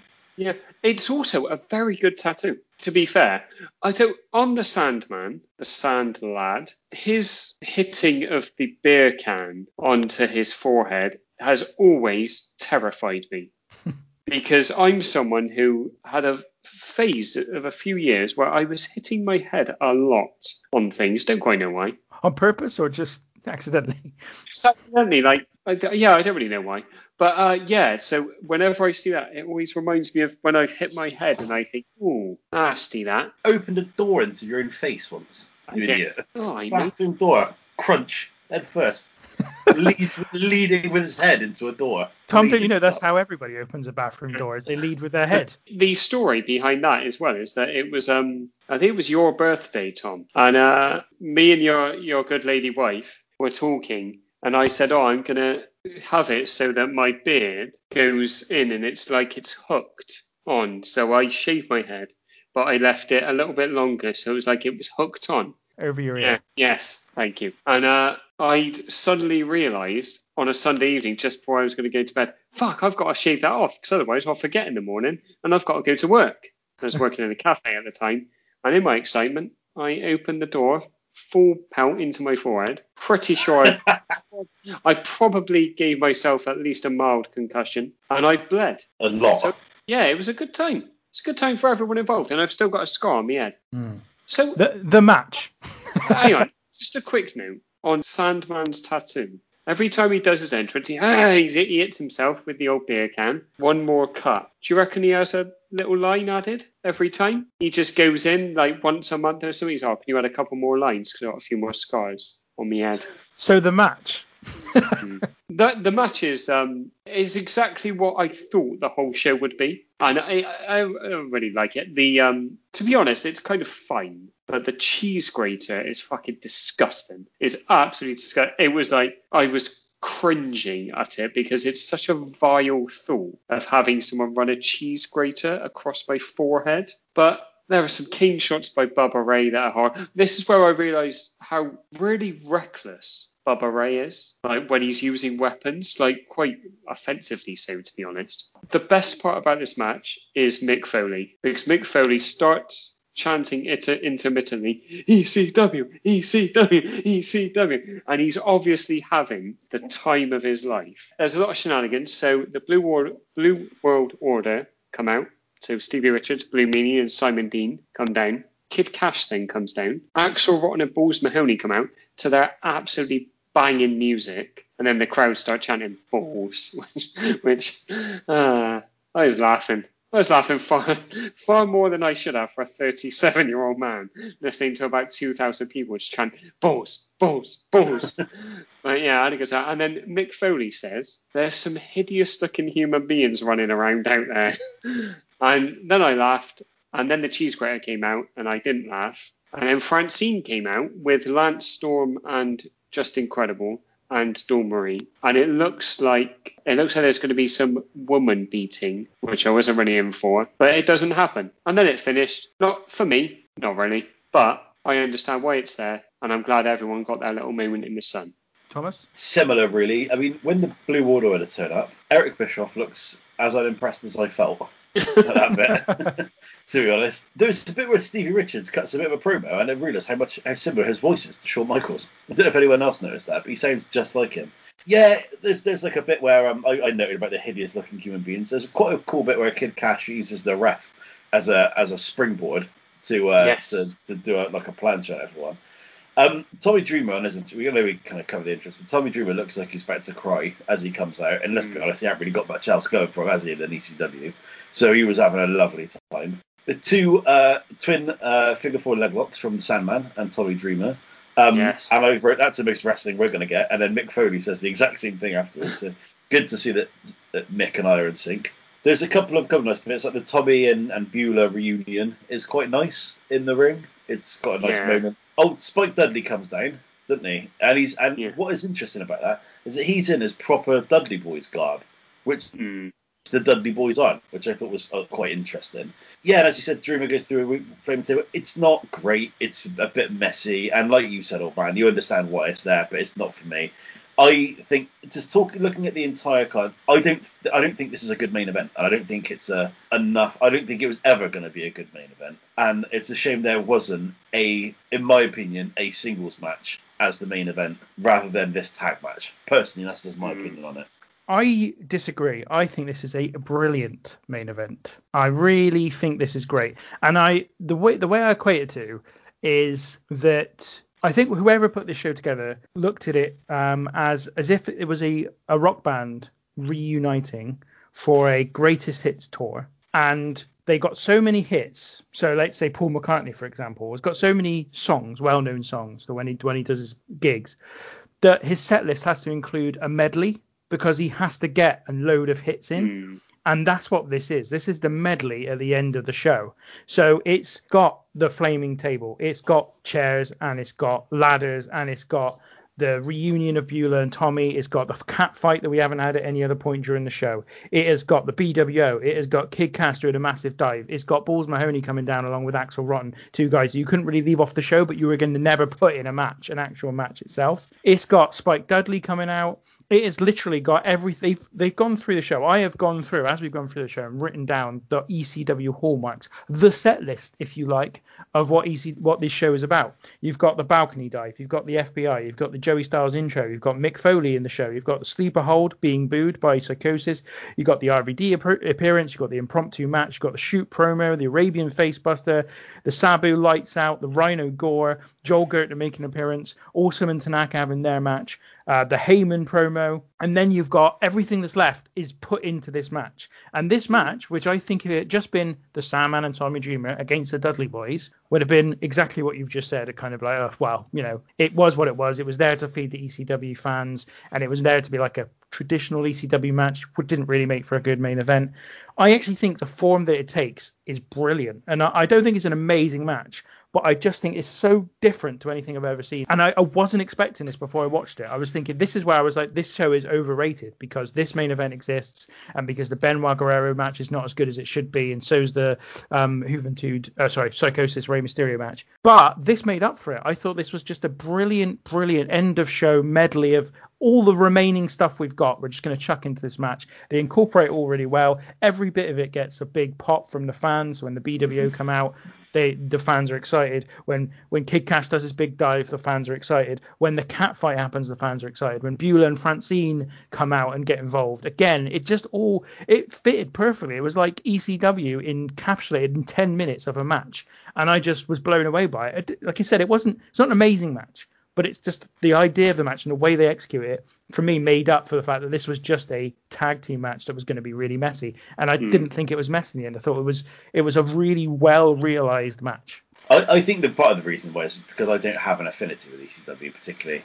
So that is why i'm a little bit like meh about it I can yeah. see the merit of it, and especially with what it leads to, with the we know with everything ha- that happens at the end. But yeah, there was just a bit of a yeah. I just it, it's one of those things. Yeah, okay, yeah, but I don't care about the Blue Order. Order. I don't no. care about Axel but that, so that's why I digest it in that manner.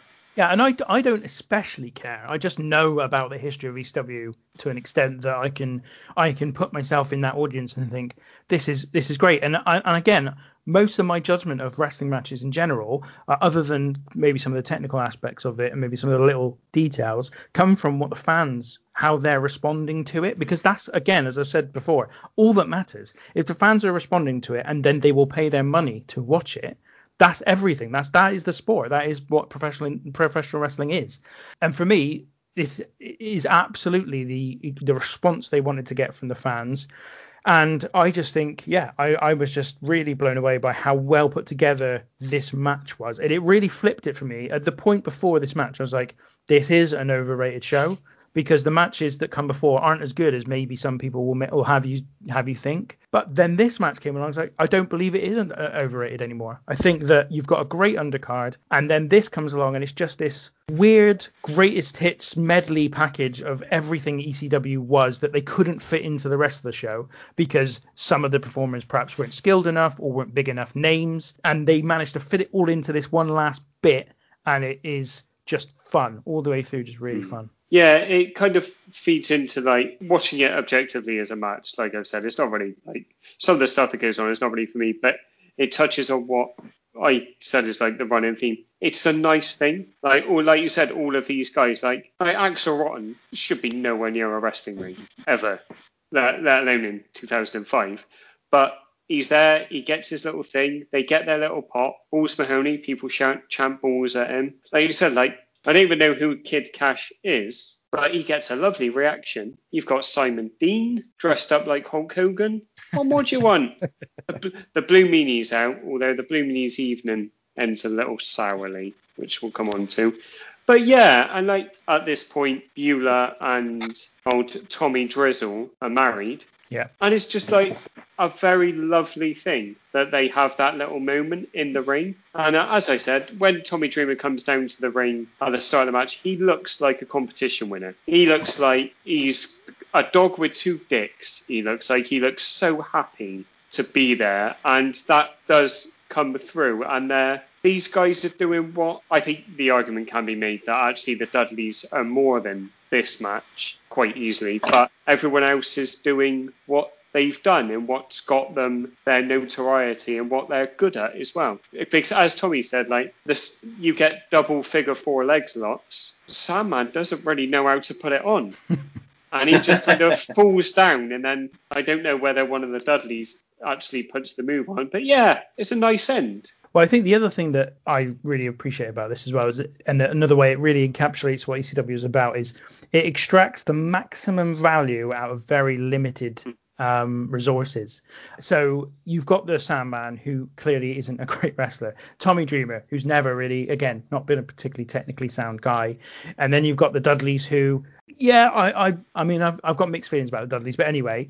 And then you've got all these other bits and pieces that come into it.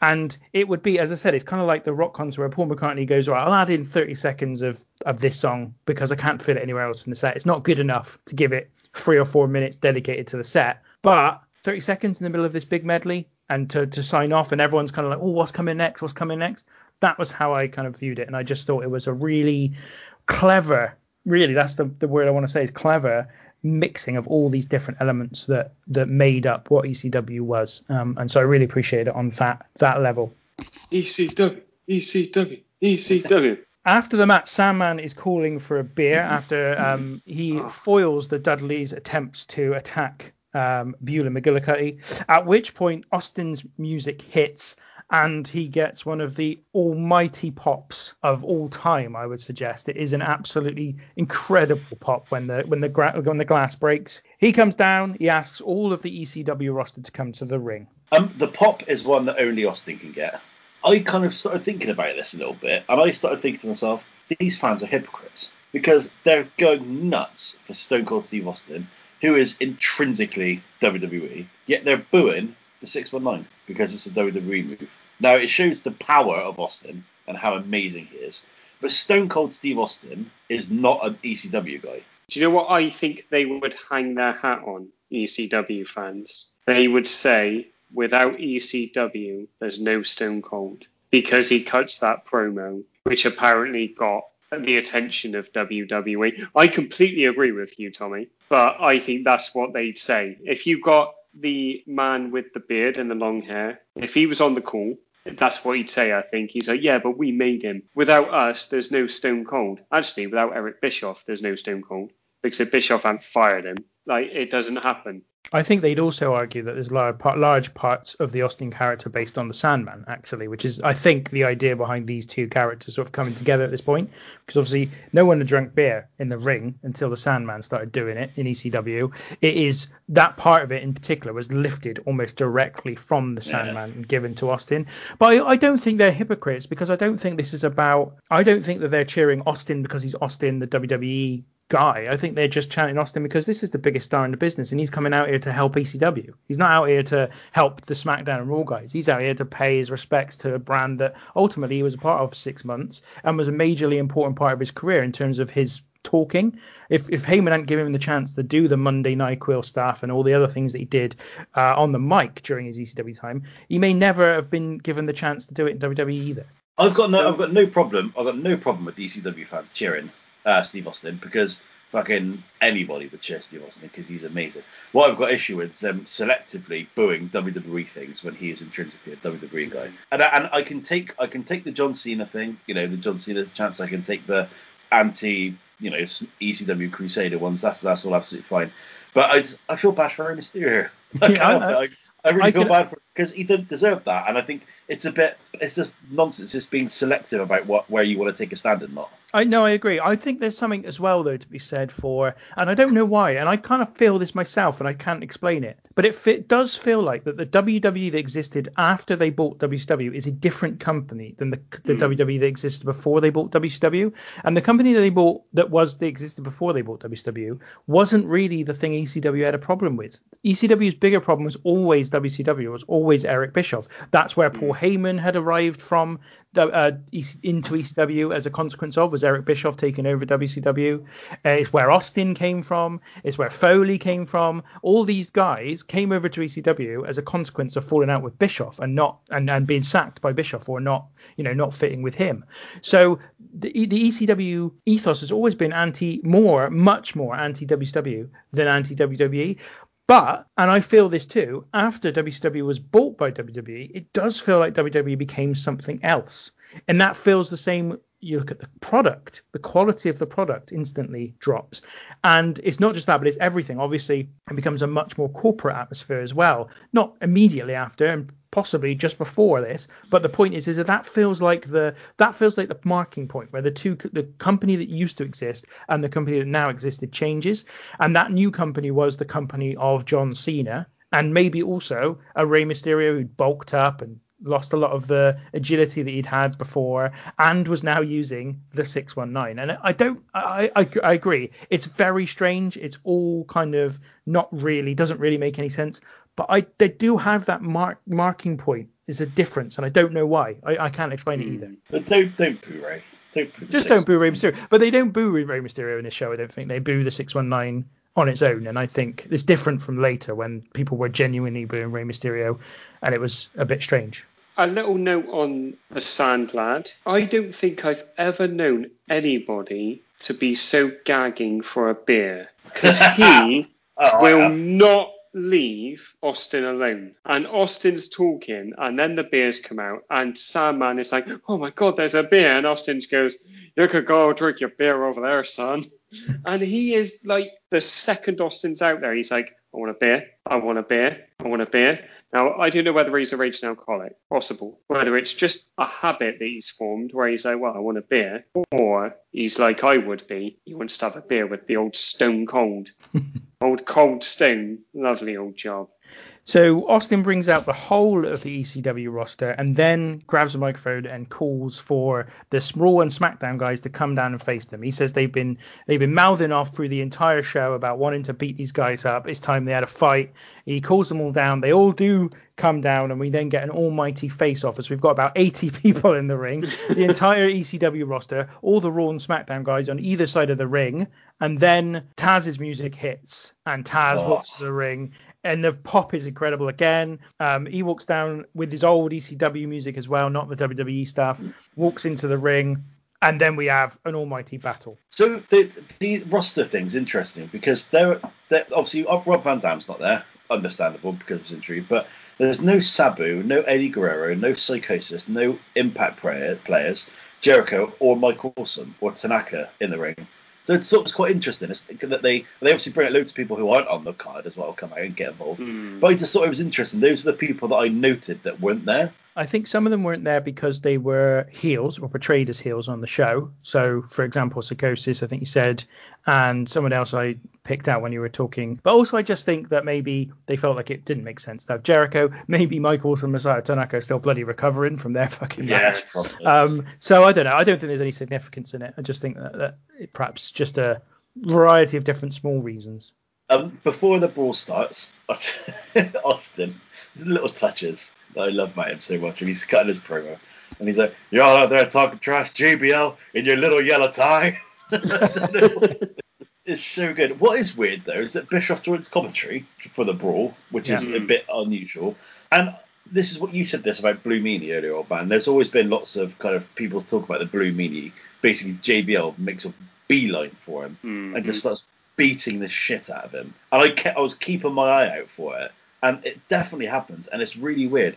What is interesting though is as the brawl's kind of happening and people are starting to spill out, Bubba Ray pulls JBL out of the ring, Yes. and I wonder if he did that for his own safety. Yeah. He's getting welled on by about eight people, Yeah. JBL. He And is people- getting people who aren't-. By people who aren't on the roster. So Yeah. it's by people who aren't WWE guys as well. No, yeah. And I think Bubba Ray makes the call and pulls him out, which I thought was Yeah. quite Well, apparently the Meanie had said that, that he was a backstage bully about Yeah. JBL. So JBL thinks, you know what? You know how I can diffuse this by beating someone up in the ring. Yeah, I thoroughly enjoyed this whole little section. I'd listen to Austin read the fucking phone book, to be honest.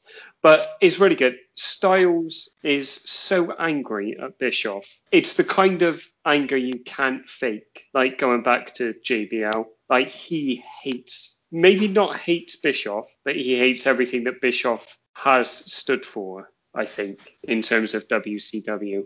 And it's really, really good. And then obviously Bischoff gets dragged to the ring by Foley. So Austin asks Mick Foley to bring Bischoff down to the ring. Bischoff just takes a little a little pounding. And then I think, you know what, having a lovely old time, having a great time with this. And I'm thinking, you know what, a perfect end. And then it gets better because I look round Austin's wearing JBL's cowboy hat. Ah. and that warmth and fun that runs through the show, that would to me was just a perfect little little full stop on it because it's silly and nice and well done, lads. They don't get many things this right in wrestling, and I feel like this end thing, including the main event match as well, is just really, really well done for this show. There's there's a bit, couple of bits in there that I just wanted to pick up on, that, which I think are really good. You're right, Austin wearing the hat is magnificent, and then Rey, Rey Mysterio is wearing it a little bit later. Yeah. Um, what I like about this bit is that they Austin gets um, Mick Foley to bring Eric Bischoff down to the ring, so he brings down. Eric Bischoff's acting is tremendous in this, and the fact that, that, that the rest of the, the, the Raw and SmackDown guys like moping off as bike past him as he's being dragged into the ring. Um, it means that Mick Foley gets to be in the ring for a bit, which I really like. And it also means that the end of the pay per view is Joey Styles calling it on his own, which, whether by design or by accident, is quite a nice touch, I think. It ended up working quite well. And the bit when he's on the mat and Austin puts the microphone to him and Eric Bischoff goes, fuck ECW, is amazing. It's so good. I love it. Love this section. Yeah, it's it's really good. I, I think it, it what it does is it wraps up the whole Raw SmackDown invasion angle type thing really well and gives it a reason to exist in the first place. Like you then you suddenly realize that actually this whole this is the show long storyline we've been talking about. SmackDown turn up, they get loads of heat on them. Then Raw turn up, they get loads of heat on them. We have a couple of people who shoot promos on them.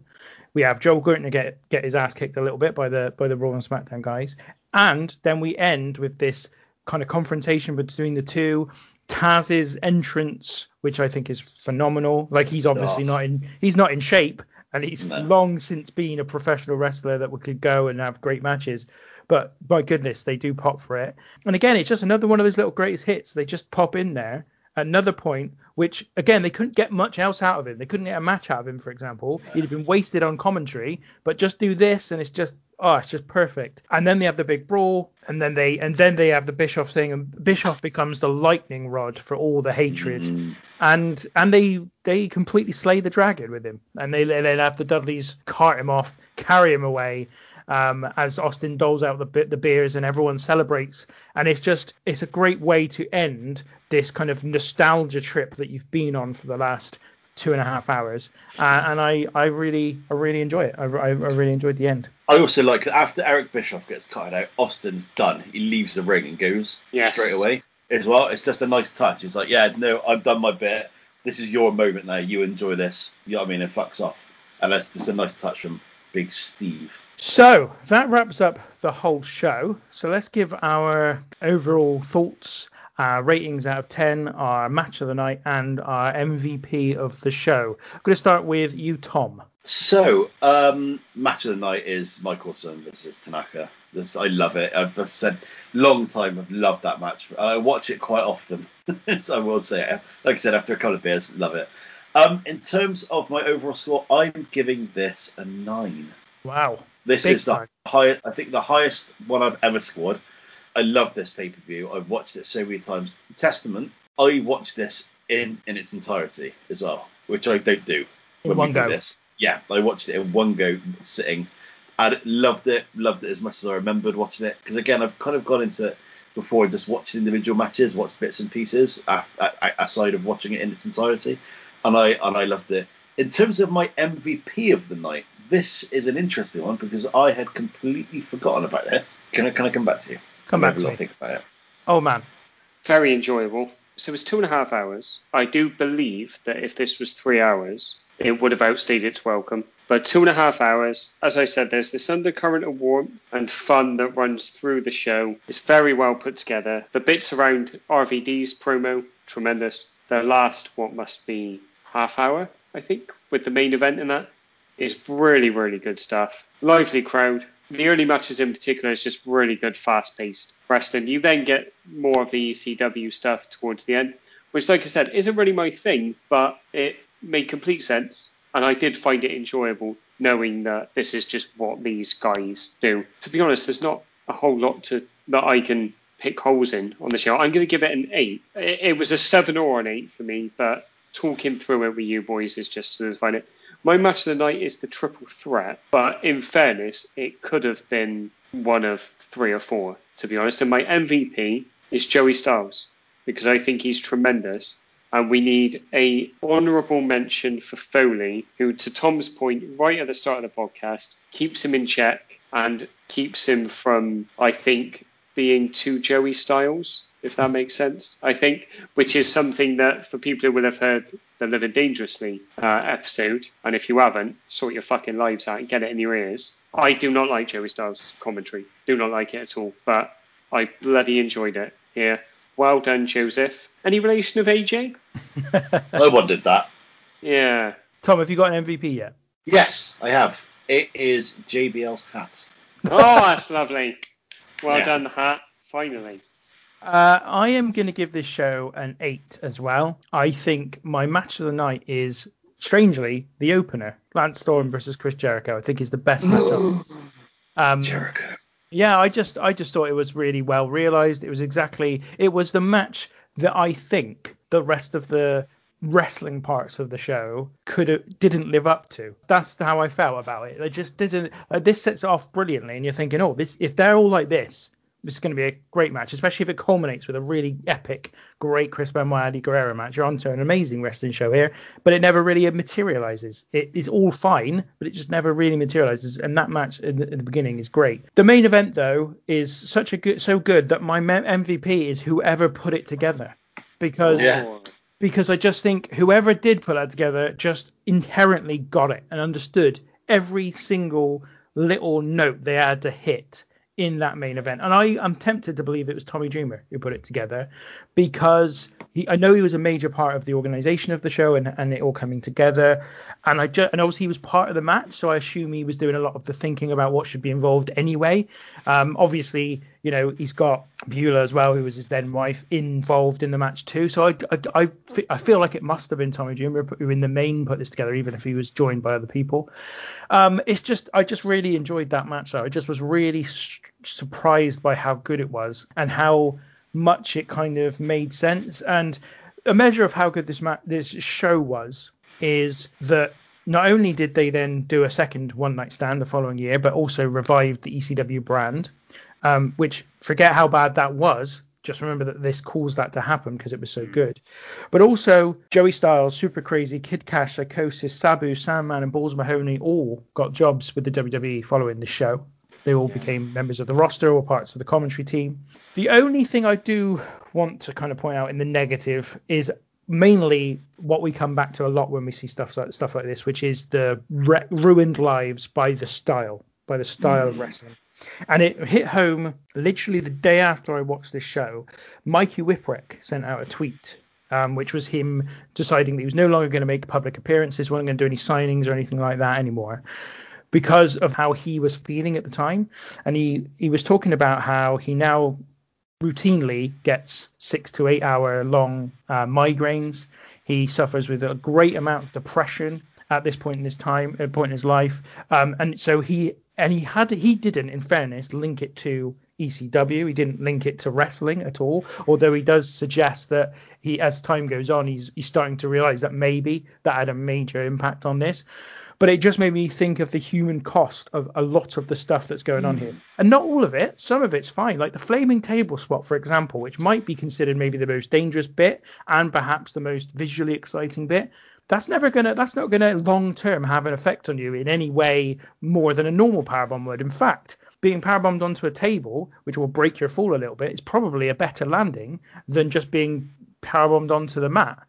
So Yeah. there are bits of it that don't actually, you know, are not excessive. They look exciting and excessive, but they're not. But in particular, the unprotected chair shots with the just the the absolute the impact that they have during this show, and to, your point, Tom, the Masato Tanaka powerbomb where there's that bit of the table sticking up is just horrendously scary, and the potential for something to go wrong in that in that moment is just undeniable. Those things are the bits where you kind of do look at it, and even though you enjoy what you're watching, you do kind of have to catch yourself a bit and go, yeah, but this has a toll, this has a cost to it. And it wouldn't be so bad if it was just on this one off thing, maybe once a year. A lot of these people did these things, but it's it's it, you've got to remember these guys when ECW existed were doing this three four times a week because that's how many shows they had and that's what was expected of them as part of that roster. So just that little bit of negativity at the end for me, but overall, yeah, I just as I said the main event I was just blown away. But not again, it's hard because not in terms of the quality. It's just how clever it was and how well it kind of brought everything together at the end and was a and for me was a a, a, um, a good main event to to end the show on. So that um, takes its place as joint top pay per view we've watched of all time, alongside Well. WrestleManias 19 and 30. So it does live up to the hype, as we uh, kind of alluded to at the beginning of the show. It is now time for the game. Before I uh, allow us to continue, though, I will just uh, make a little request. If you haven't already done so, please give us a rating, give us a review on your podcasting app of choice.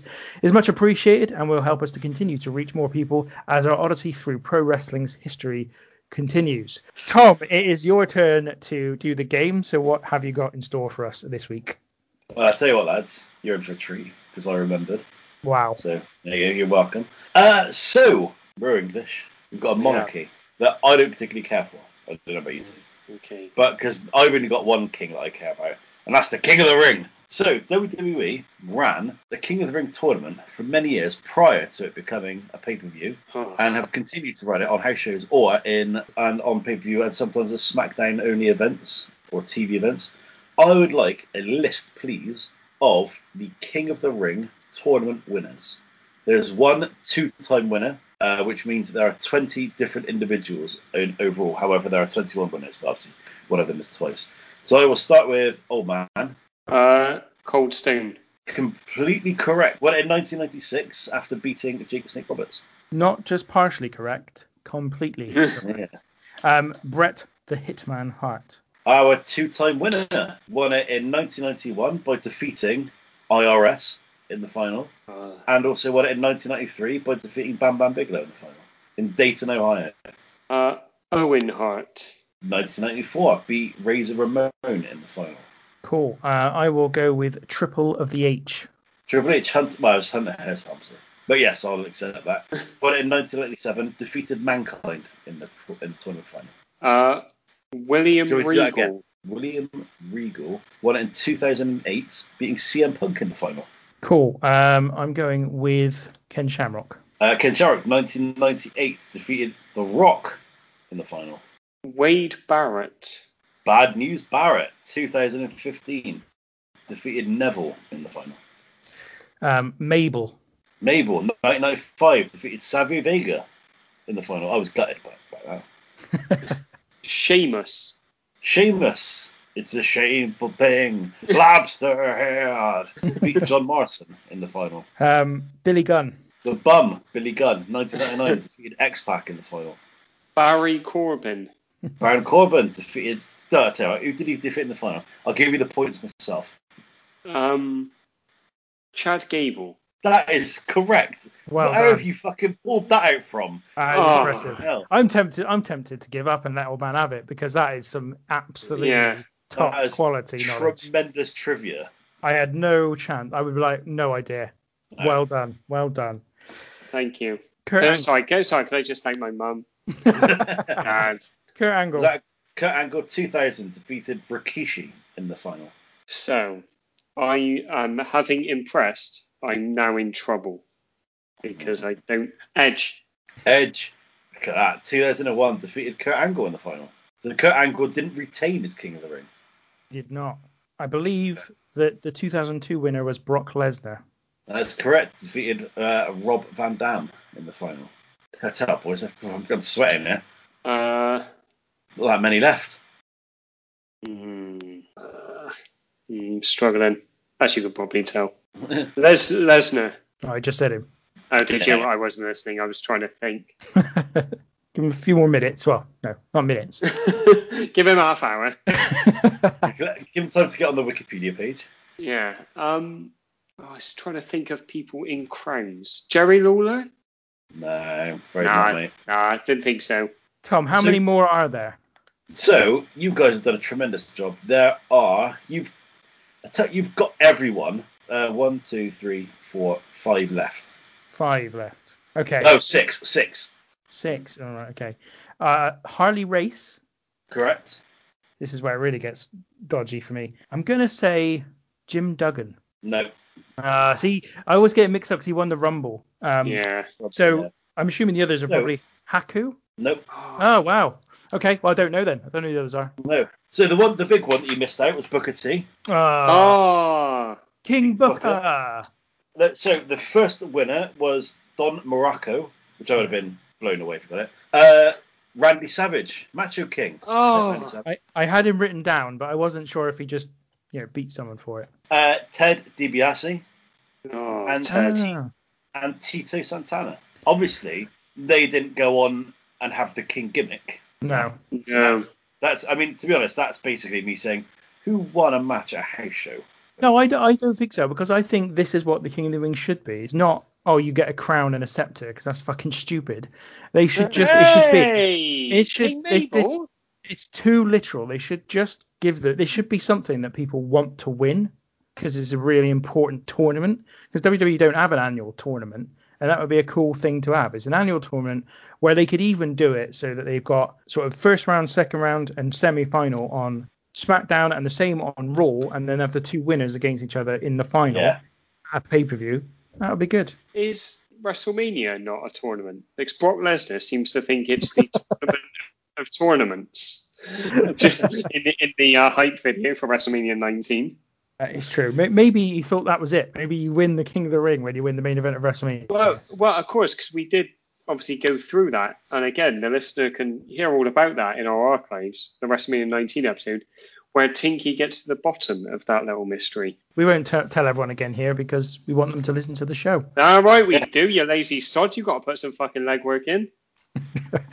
So on that note, I think I will close the show because the old man's got belligerent all of a sudden, and Yeah. to be honest, it takes him a while to get out of the mode. Um, so old man, thank you for joining me today. Thank you very much. That is without a doubt the best one night stand I've ever had.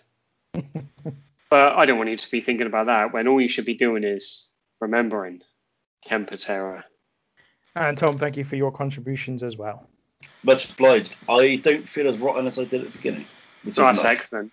Look at that, the Random Wrestling Review podcast, a cure for hangovers. We finally found it. Uh, and that's all we've got time for. We will be back again next week, but until then, take care.